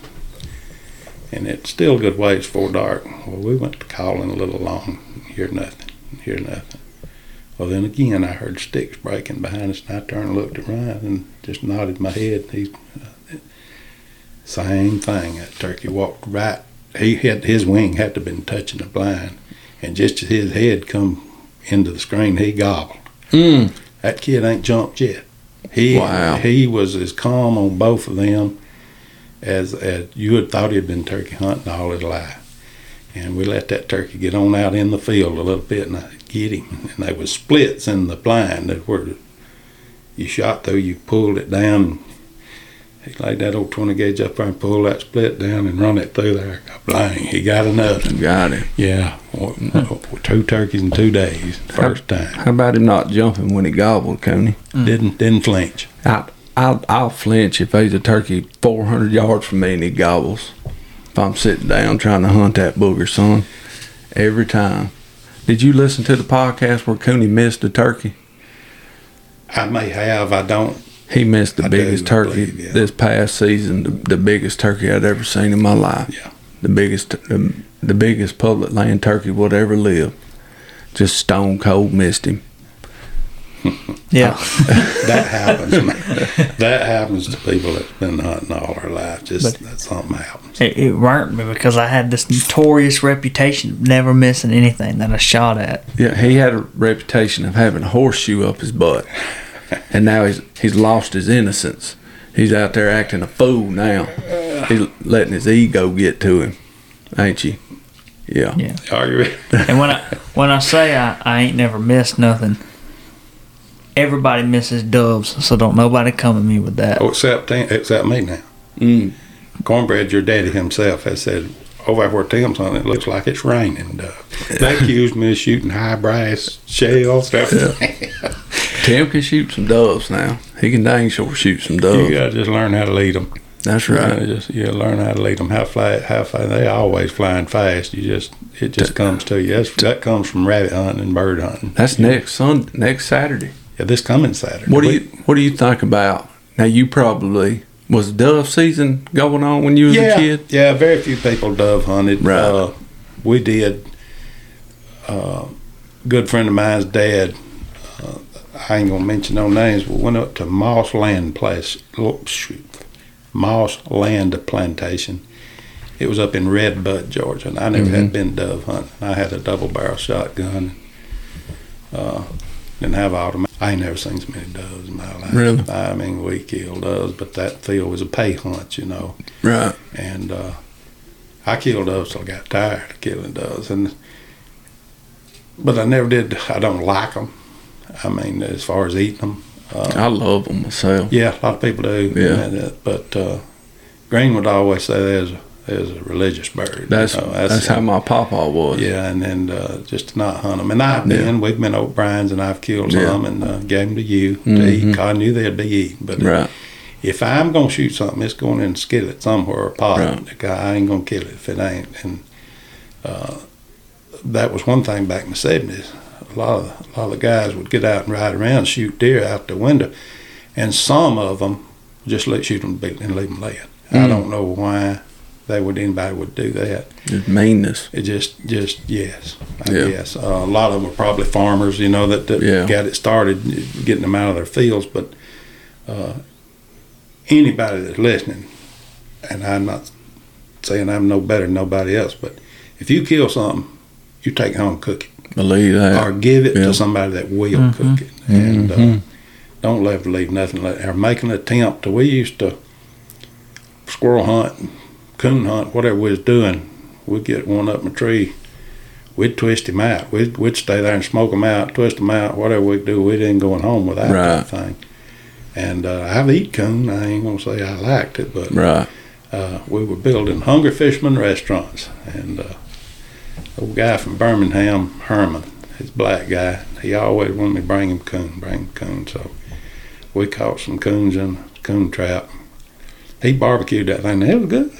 I did eat barbecued coon sandwiches that Herman fixed down there, but uh, I ain't never been a big coon connoisseur. But that was the sport back then. Let the dog kill it Right. and we had I had some good dogs along. I had a little female dog, and they they got more heart than any male dogs ever been. But he would get one up in a hole, and the male dogs go in there after him. Here they'd come backing out with their Mhm. ears tore off and their nose all bloody, and that little female dog go up in there and come out with. Oh yeah. yeah, I'd I'd much rather have a female than a male. yeah, To me, the male dogs are they tree heavy. They Yeah. got to drive. I think a male dog, a male hound's got to drive to go further. yeah, But to me, the females just on average are way smarter. yeah, Yeah. And Yeah. wait, I mean the male hounds, you know, they're they want to please you too, but it just seems like a female dog's way more personal with you. Uh, and meaner. Yeah, yeah, with a, meaner. and a hound. Yeah, Well,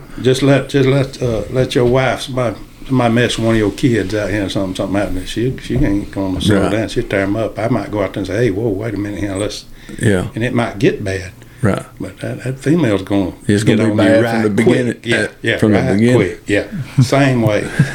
That's same way. that's what Cooney says. He said, "Mama, Mama gets crunk way too fast." yeah, that's a good thing. That's a good thing. There you go. I, Oh, well, yeah. well, what are you gonna say, Cooney? nothing. Oh, okay. No. What was that? You did a weird noise. I said, oh yeah. Oh, okay. so this year they're gonna start dove season up though real quick, right at daylight. Well, thirty minutes before sunrise. Yeah. And that ain't that ain't been ever since I can remember. It started at twelve. I wonder what the reason it is for that. I don't know. I ain't even done no reason uh, reading on it, but it's starting. I don't think doves are overpopulating or hurting anything. I don't think so. Maybe a lot of you. You want to know what I think it'll help personally, because I was one of them for a long time. People getting drunk before they get out there. Yeah. yeah. Yep. Or getting drunk and not even going out there, or just just Yeah. being out there. Yeah. You know what I mean? I think that'll help on that. I Yeah. really do, because I know a lot of times you have your big old barbecue and everything before the before the hunt gets going, and GA's playing on on TV. Go dogs, Yeah. roof, out there about the right yeah, that's next. Saturday too. Yeah, yeah. yeah. I And it was later in the evening. it was always opening day of dove season when I was drinking. Um, now I wouldn't I wouldn't drink and, and shoot, but now when I was done shooting, I would still be out there drinking. Yeah. You see what I'm saying? And Yeah. that and that wasn't right either.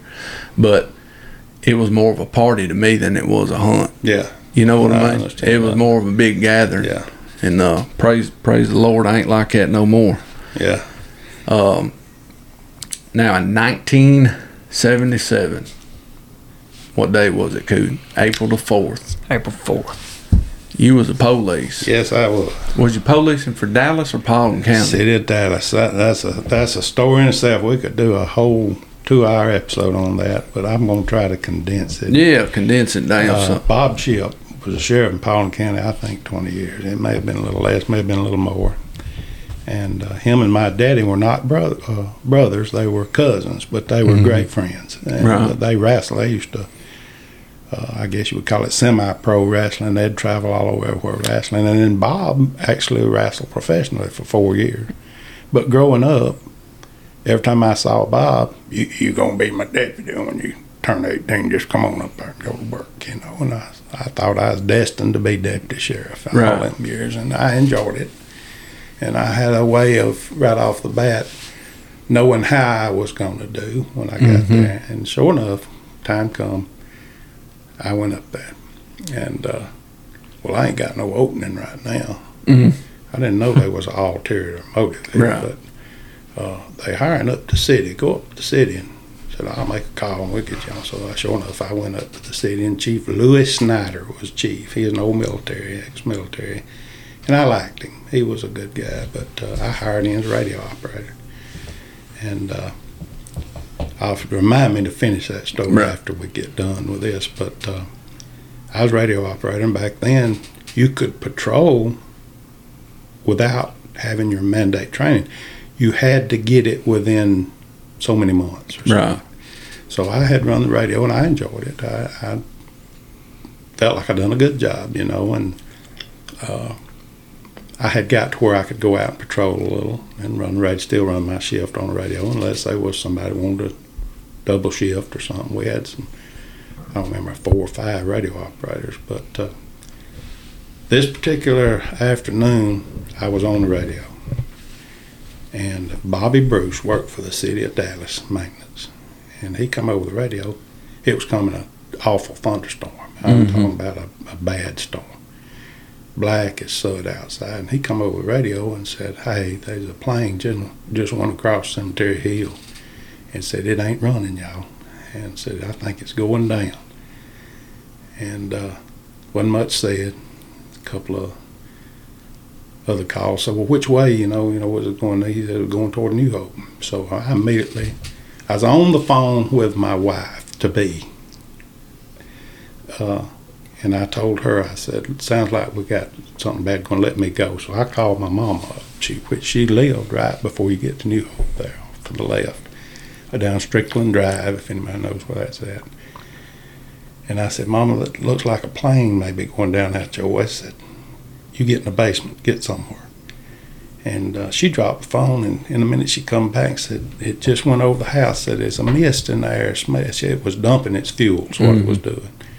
And he had actually been lower. He had got, because on the Dallas side of Mama's house, he knocked the top out of some trees. Oh wow. And he got that thing up again and went over the hill. And uh, so I knew then that she was okay. I said, just get in the house and stay there. And uh, all of a sudden, that radio lit up, the phones lit up. It was just chaos. hmm And uh, every deputy, every policeman, everybody that could, cut out out there. And I was not there right off the get go. I, I sat there and thought, well, what do I need to do? What do I? Where can I help? How can I do the best in this to make this run right? And about that time, Bartow County called on the radio. Back then, you had sheriff, uh, state band, which all sheriff departments you could hear them. You know, if you, Right. if your antenna was strong enough, you could hear them. Bartow County called Dallas Police, Dallas PD, and why they called didn't call the county, I don't know, and said, "What can we do to help?" And I said, "Well, I know we're gonna have traffic problems," and I told them where it was at, you know, and I said, "If y'all will come down 61." And we, we'll probably have to divert traffic through Old Carville and come out anywhere that y'all want to get on y'all's side of town help with traffic. Right. Any ambulance you send, any help you can send, send it. Cobb County popped in. What? Where can we go? I said, well, I know well, big uh, patients going to Kennestone. Right. said, come through Due West Road. Will you, you know, set up everywhere you think there's a main crossing and help ambulances and Mm-hmm. get through at the hospital, old hospital. Uh, Cobb County, I, I, I bet there's more officers from Cobb County over there on the roads, you know, helping. And that's a site too, you know. Right. And uh, everybody's out there, you know, got calling ambulances, diverting this, diverting that, running ambulances, send more ambulances. So I tried to get in touch with everybody that could. Well, the phones were ringing, just bang, bang, bang.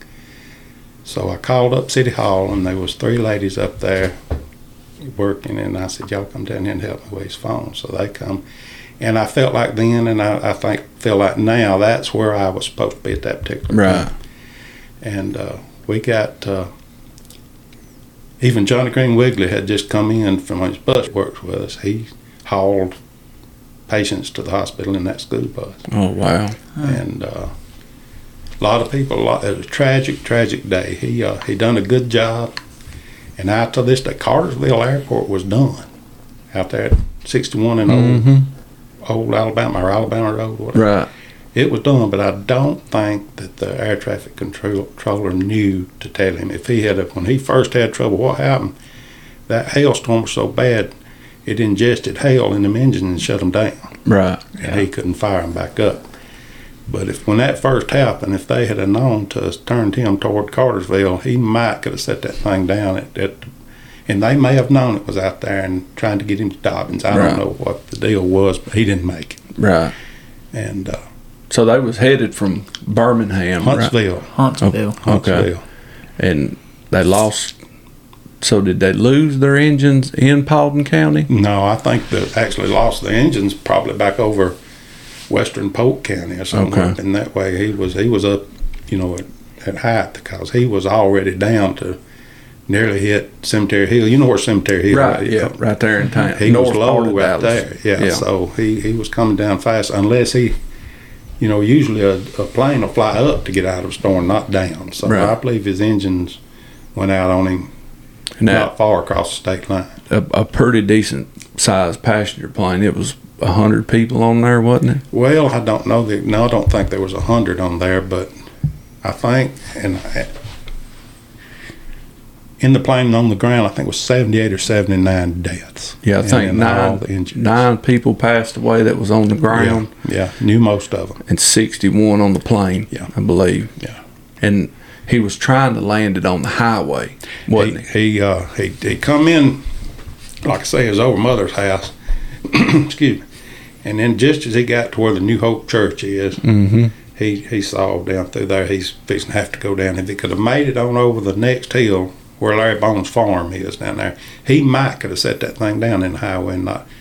But it was going to be hard not to clip a telephone pole, and that's what got him when he set it down right in New Hope, right in front of used to be Abney Elementary School. His Right. left wing clipped a telephone pole, and that throwed him in the spin and throwed him into. Uh, Charles and Mildred Newman run the store at that time, hit the pumps, and it was on.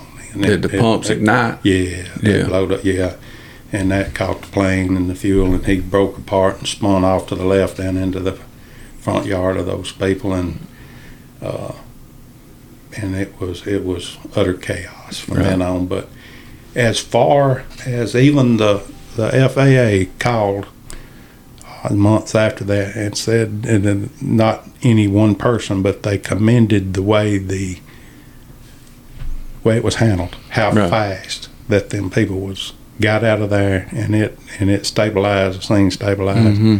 and uh, they sent out a letter. I don't even know where it's at or anything, but uh, that was a that was a eye-opening experience. After it calmed down a little bit, we set up a temporary morgue. The Chief Snyder thought of the, the place to do that was where Simmons Engineering is now, which is Mm-hmm. You know where I'm talking about. Yeah, behind. Kroger. It was empty. It had been completed, but they hadn't occupied it yet. Right. So they set up a temporary morgue there, and uh, the rest of the things I can talk about are pretty morbid. So Right. I'm not going. I'm not Right. going to go into that. But matching up stuff, you know. Yeah. And uh, finally, things calmed down enough that I went out there. I stayed out there 38 hours, uh, most of the night. I think all night, best I remember. Uh, still, we had a tarp on the ground and a tarp over it with luggage and hmm and things Right. Yeah. under that tarp. I remember a helicopter landed, and then and there were some men on that flight. I don't know if it's one or two, or from the Redstone Arsenal out there. And, and uh, helicopter landed. Here comes some men down there and says, "Anybody saw a briefcase with a set of handcuffs on it?" I said, "Yes, right over on that tarp." I went over there and pulled it back. They got it up, and cut it back out of the road and left that briefcase. I have no idea what that was, but a lot of news reporters uh, I had a little altercation with one reporter running his camera in where he shouldn't have been, you know, Right. filming stuff instead of trying to help. Uh, a lot of people just onlooking, not helping, but a lot and a lot of people. And I know everybody that was there has a different story, but I'm just telling you how my day went. Right. For several days, might have been weeks more, people would call and say, "Hey, uh, I have my dog or something has has a body part, you know, he's come Wow. with." And uh, Mm. but uh, the store was the right when it hit that store is when it, it got the people on. It got Spike Creighton's mama. She was, I think, out in the front yard. Uh, there was two sisters and their children. That one was leaving the store, one was coming in. So they pulled up window to window and was talking to one another. And they were their husbands were good friends of mine. Or knew them well. And, Right. killed them. Um,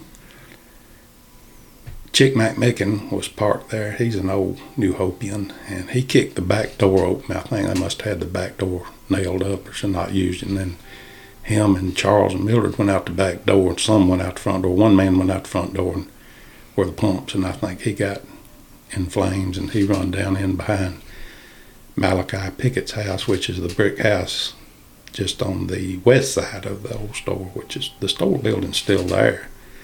Uh, they didn't find him till way on in the evening, you know, back Mm. up that way.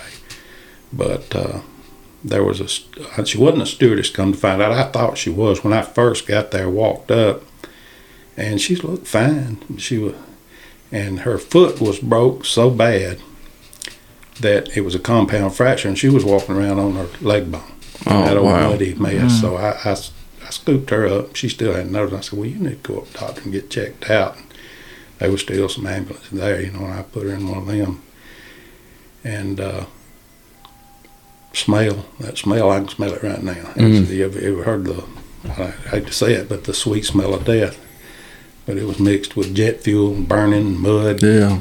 and and and uh, a major, major tragedy. It was it was bad. And that happened.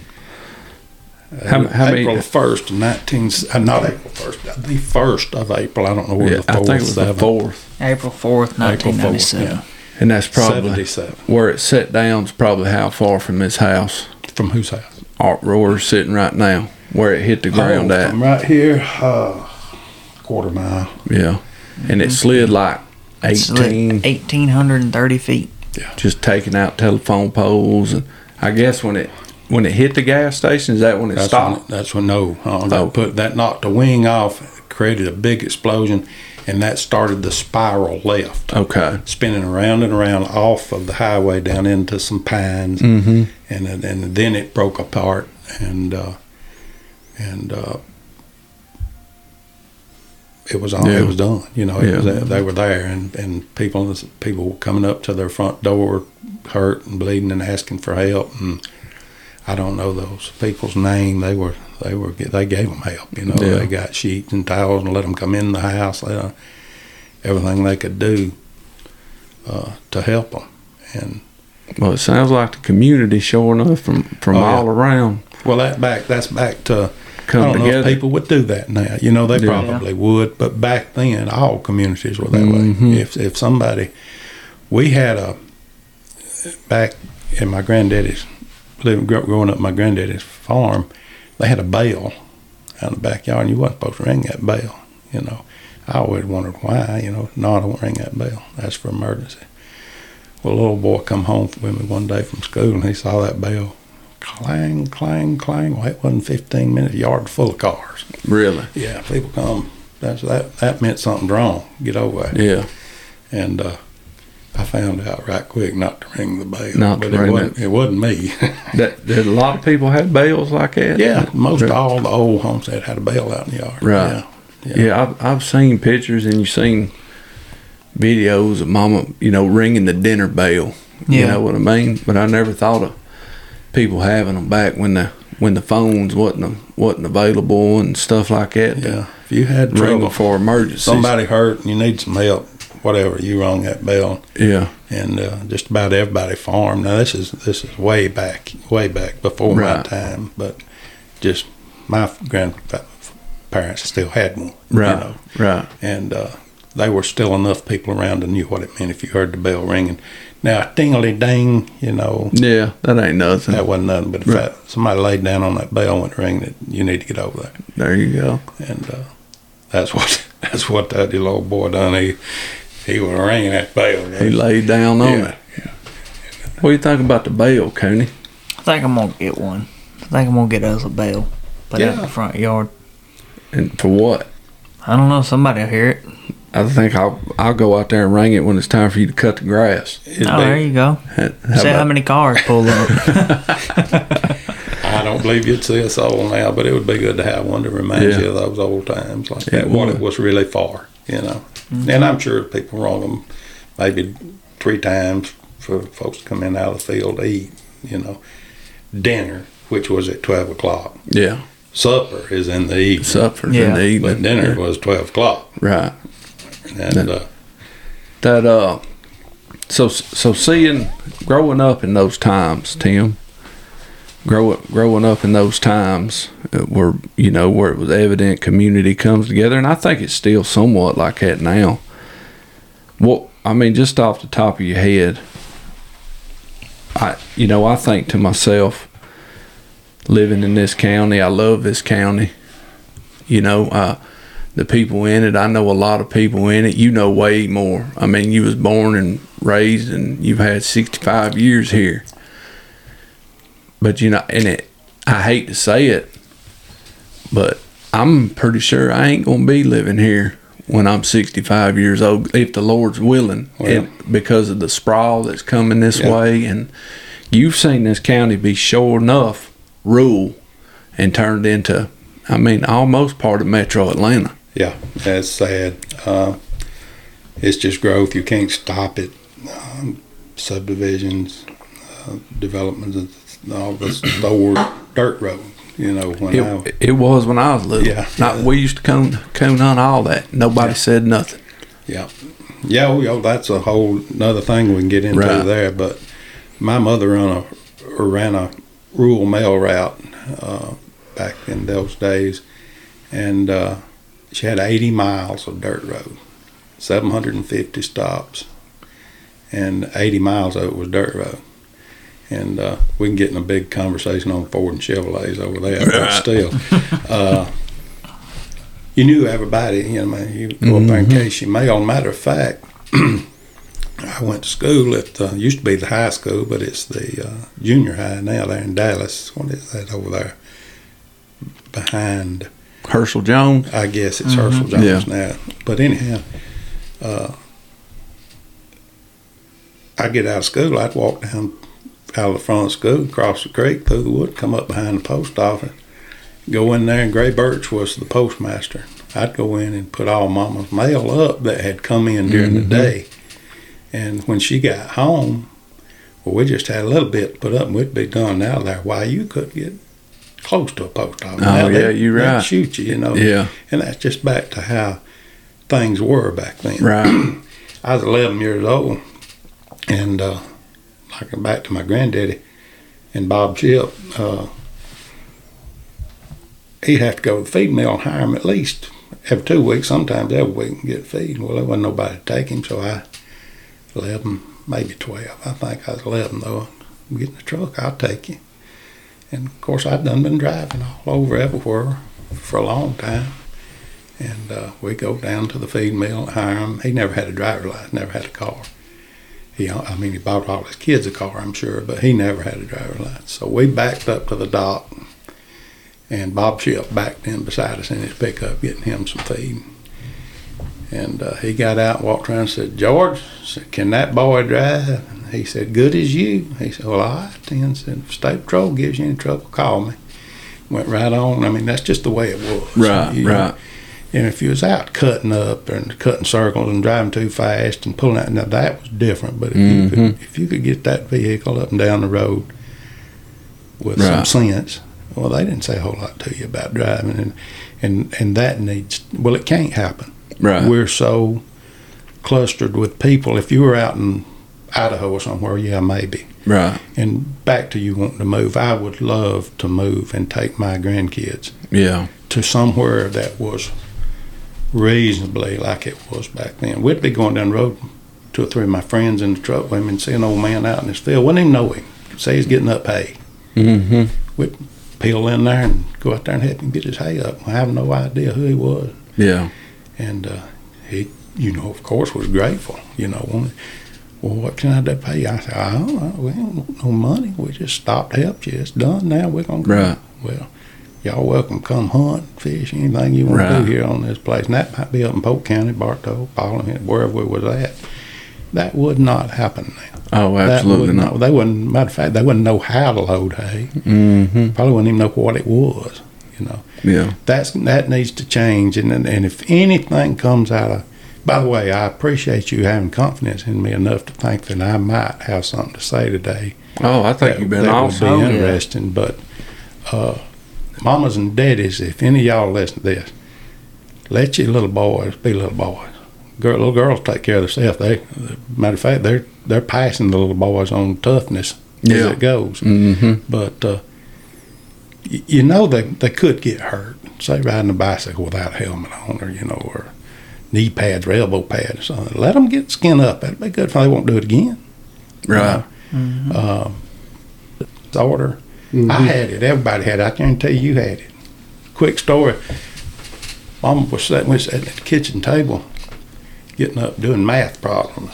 I hated math anyhow. I hated multiplication table. and I hated all of it. She'd show me how to do a problem and say, "All right, now do this," and I wouldn't do it right. Well, I might be looking off, looking out the window, and not paying attention. That big old right hand come across my jaw and it popped like a pistol. I was the most attentive young man Oh, absolutely. that's ever been from then on. Right. Right. That's what needs to happen now. Is Yeah. get these kids that ADHD will be a, it'll be like measles or, or polio. It'll be gone. Yeah. You know, uh, they got to get their attention. Right. And and that's the corporal punishment in school. You got to bring it back. We'd do anything. I We would do anything, but when we got caught for it, got our hind end to it, we didn't do that no more. You know, very Right. respectful. Yeah. And and I don't care who it is. Spoil the spare the rod, spoil, Spoil the the child. child. That's you know, right. But, uh, now there's a difference in beating a kid and Oh, being cruel to a kid Yeah. You're right. because uh, Mama, she she tore us up. She was daddy and Mm-hmm. Mama, see, and uh, you'd think that was awful, Right. but it wouldn't be 15 minutes. She'd be hugging your neck and kissing you and Yeah. telling you how much she loves you, and and it's just like a bird dog. You used to have to get onto a bird dog for flushing the covey too early or something, you know, and it wouldn't be five minutes. That bird dog be wagging its tail and loving on you again. That's right. You got to get their attention Mm-hmm. and teach them right from wrong and, and take them to church and and give them some morals. I'll take Lynn to Walmart. I just need a couple of things. I'll sit in the car. I'll wait on you. I'll be right over here. You watch the door, and here come an older lady out with her groceries or pushing a buggy or whatever and getting close to the door. And a kid will run in and throw that door open and nearly knock her down instead of Yeah. pulling that door open, help her. You Yeah. know, get in that door. That's that's bad, bad, Yeah. as the way I see it. Right. Yeah. uh, there's no no morals, no uh, It's all. It's, it's it's eroding away, man. yeah, yeah. It's eroding slowly, slowly. talking about on the news last year there was kids fainting on the practice field at football practice and the playground and stuff and passing mm-hmm. out. Well they ain't they ain't done nothing. They're not Right. conditioned. They ain't Yeah. pushed a lawnmower. Right. They ain't rode a bicycle. There you go. They I ain't agree. Picked up limbs. They ain't got up firewood. Mm-hmm. They ain't, Climbed a tree. they ain't done nothing. They're, they're physically not able Mm-hmm. to play football. Yeah. I don't know what the answer is. I mean, there- nobody's going to buy I- their young and a push lawnmower. I personally believe, you know, and this this is me in my soapbox, but I personally believe it starts with the parents. yes. Everybody's consumed with making money. Yeah. They want to spend more time at work, giving their kids something they didn't have. Yeah. Well, how about give you some your kids something you did have, and that was your mom and daddy around. That they need. That's right. That they sure enough need. Yeah. Because because all that time away that you ain't helping, you ain't teaching, you ain't pouring into that child, that money ain't worth a dad blasted No. thing. Not at Nothing. all. Not at all. That that's they're, just they're losing the most valuable thing that that, that, that. There ain't no bones about it. And the good Lord might take my two grandboys tomorrow, Yeah. and heaven forbid, Right. be. But uh, I am so proud, and I'm going to say this: uh, uh, I'm proud of Ryan. He is he's with them boys. He's letting them get out and do. Uh, they got motorcycles. They, and I ain't saying that's the answer, but take them hunting, take them fishing, teach them what they gonna need.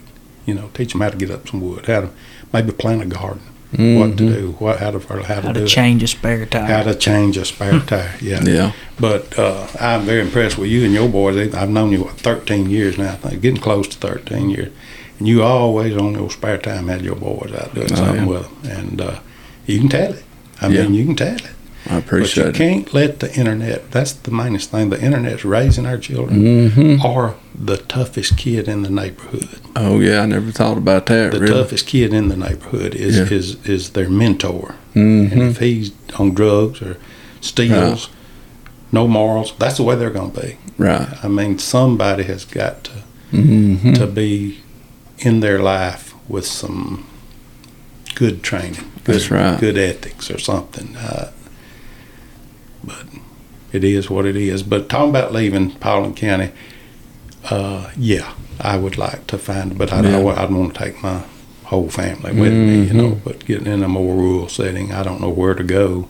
Well, you know, ev- everywhere's got its problems. So, so I ain't saying the people that's come here or, or whatever is an issue. You know what I mean? It's just sort of, man, all these folks, all these folks drives me nuts. Yeah. I reckon the only place you could really go now to get to get back to how things were is the Amish community. I mean, that's that's about it. That's very, very possible. But I, I feel like maybe in, if you want to stay in Georgia, Western Haralson, Western Polk, I don't know. They say the drugs is just terrible Right. in Polk County. I have no idea. But somewhere there's still some rural. Mm-hmm. Uh, my son had some friends that was in Alabama, and they would go over and ride four wheelers with them. And said you could ride right downtown and go and get your hamburger. Right. 24 wheelers, you know, and they wouldn't say nothing to them, which that would be great. That was mainly the way it was here in the Mhm. 70s. You know, we would leave right here in New Hope. It'd be 15 of us on motorcycles. We'd ride all the way to Plant Bowen through the woods, power Right. woods, dirt road. Come back a different way. That's how I met my wife coming in off of a motorcycle ride. Right. Uh, but anyhow, that's a that's another story. But uh, all in all, I have really enjoyed Paulding County. Growing up in the time I grew up. Now I don't, I can't say about now, but the time I grew up Right. was wonderful. Mm-hmm. You go anywhere, ride anywhere. You see somewhere you want to fish, stop and ask the man. You know, yeah, go ahead. Now, if you went down there and caught 85 catfish, that's different. You go down there and get your mess fish and leave and not come back next week. Maybe go back next year. Right. Uh, deer hunt, same way. If somebody gave you permission, go down there and hunt. Yeah, you didn't wear it out. Yeah, didn't wear, wear it your- well. Yeah, that's right. Yeah. Um, but that's that's all history. Why you can't you pull up in somebody's yard now, you're liable to get shot. Oh, yeah. So let's go up and ask them to do something. But uh, there's still, I'm sure, somewhere like that. Mm-hmm. Well, that's you know that's what really run us out of coon hunting is. It got to be where we was more worried about whose land we was about to get on, Yeah. because the dog the dog can't read where it's at. Yeah. More, more well, such and such. You don't want to get on her land. That's that's going to be an issue, you know. And Yeah. you know it's just combining us coon hunting that We was having to lay the dog up too much. Leave your truck on the side of the road and go back in there for four hours and Yeah. come back and your truck be tore all to pieces. Yeah, windows busted out. Yeah, that's what you didn't have to worry about that back then. Your Right. truck be just like it was when you left it. That's right. Um, well, if the good Lord's willing, that's what I'm looking for, and it's not a, like I said, it's not a thing where I'm trying to leave because of the people that's coming or the people that's here. It's just what's here, the Yeah. the sprawl, the traffic, the the things of that nature. I want to get to where there ain't nothing, Cooney. Daddy, Nothing. Daddy's had this plan that he's been, he's figured on this plan for three or four years. He's gonna move down somewhere South Georgia, have him a farm. No, he probably won't. Wow. Let's be real. His other plan is I'm gonna, I'm gonna get me a chunk of land that backs up to the national forest, and I'm gonna build me an underground house. And he's That's gonna right. have him a homestead. He's gonna live solely off the land. I don't see nothing wrong with it, but uh,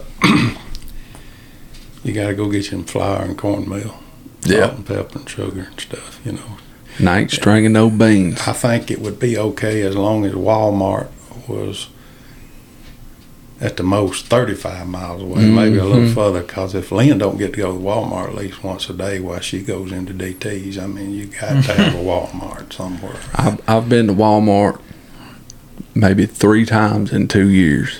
I'll give four at the most. Yeah.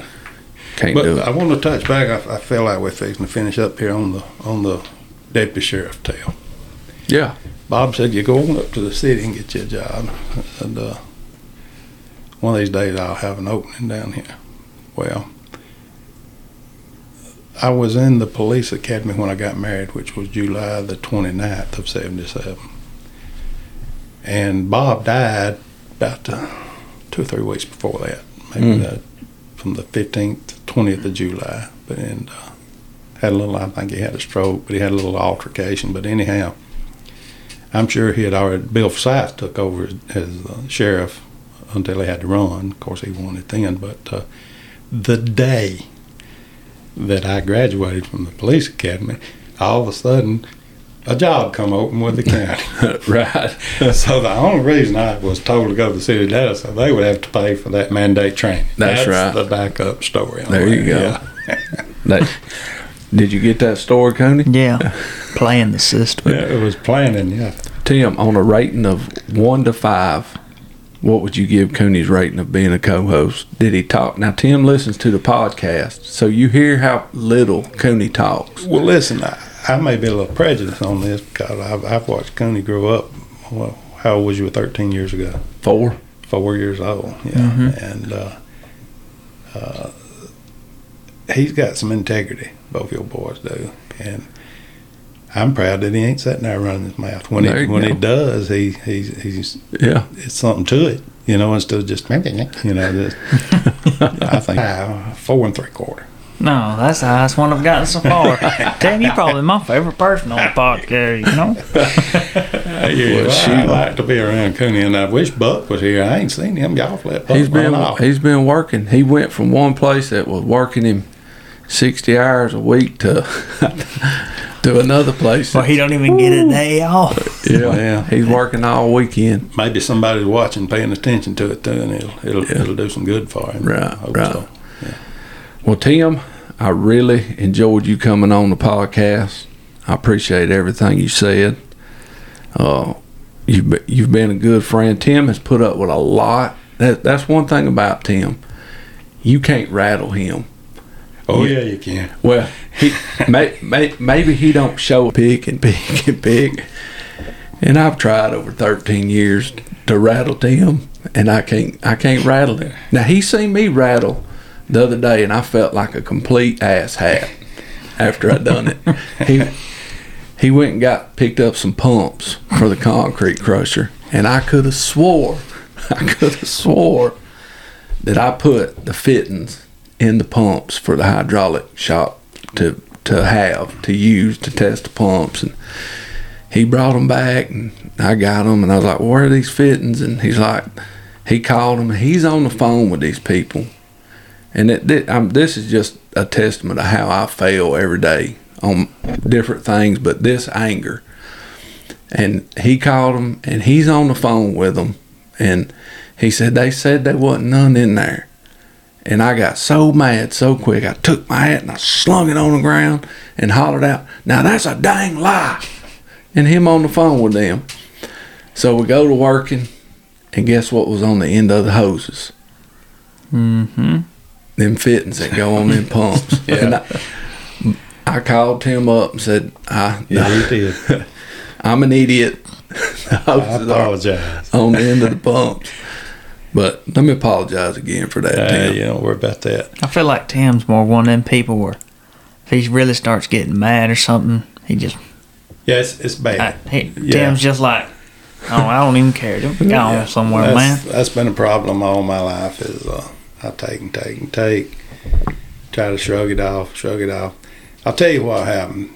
At New Hope Elementary School, uh, we had a young man to come to school there. He was they were from the city, rough and tumble. I'm I could tell. You know he he was just mean. You know, and uh, I didn't like. You know, I didn't have a daddy with him. My mama would fight anybody she'd call them folks out on. I didn't a whole lot on fighting. I'd wrestle around a little bit. But anyhow, I was standing on a piece of telephone pole. This wouldn't happen today either. But the playground, evidently the power company had put in a new pole and didn't need about three or four foot up, so they just cut it off, left it laying on the ground beside the pole that they put up. Well, I was standing on that little old piece of telephone pole, rocking back and forth, leaning up against the telephone pole and I ain't gonna call this boy's name, but he come up behind me and kicked that pole out from under my feet.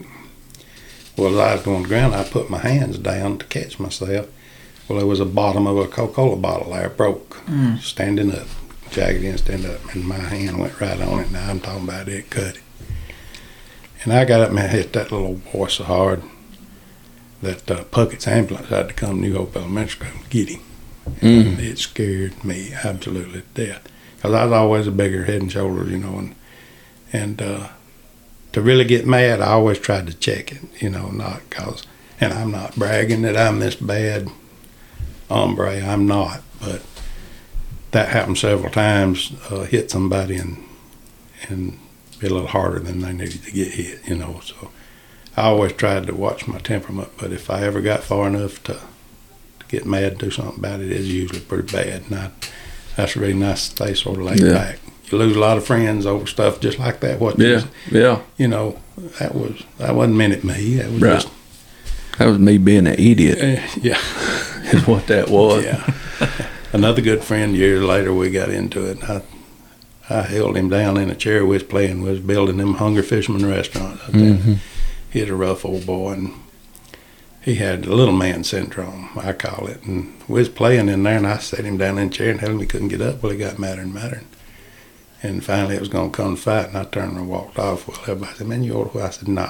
And about two years later, I saw him. He apologized. He said, "Man, I understand what that whole deal was about." And I said, "Well, I always felt like, you know, I should have popped you upside the head." And I said, "And I didn't. I felt bad inside that I didn't." I said, "He said, I'm glad you didn't." Yeah. And so, uh, but there's a time and place for all that stuff. Oh yeah, You know, it's liable to come to where we have to use it. Sure enough, Oh. before long, that's right. something's gonna have to happen. Yeah. You know. Dang, that, the straw's gonna break the camel's back soon enough. Well, let's hope not. But Yeah. Well, it sounds like, you know, just trust in the Lord. He'll He'll take care of the ones that's, that's believing in Him. That's right. And, uh, Believe that. and maybe your grandkids get saved, That's right. kids and grandkids get saved, and they don't have to worry about it then. It's a win, That's right. win-win situation. That's it. Yeah. That's it. Faith in the Lord, County. Mm-hmm. All right, Ratchaloon. It's time to wrap this gig up. Time to put You- it to, put it to sleep. Put it to sleep. Time to float this catfish stand. That's right. You got anything else? No, I believe that's, that's about all. Big Covered Pop? everything I want No, to talk uh, about. No, I've, I've got stuff we could talk about. Maybe Well, we can do it again. Yeah, absolutely. We'll have But, you uh, on the podcast again. There's some old stories that uh, that I can tell. It was uh, the people say I think so. I didn't have them. That But if I tell you a story, I got some fellers I can call and say, "Hey, did this really happen?" Right. Oh yeah, yeah, Yeah. yeah. Stuff like this is way better to, than any Google or YouTube to me. Oh yeah. and the, and the fellowship that comes out of it, talking about the Lord, and and that yeah, you can't compare it. No. Ain't ain't no comparison. No. Well, I'm done, y'all. We'll holler at you. See you later. Deuces.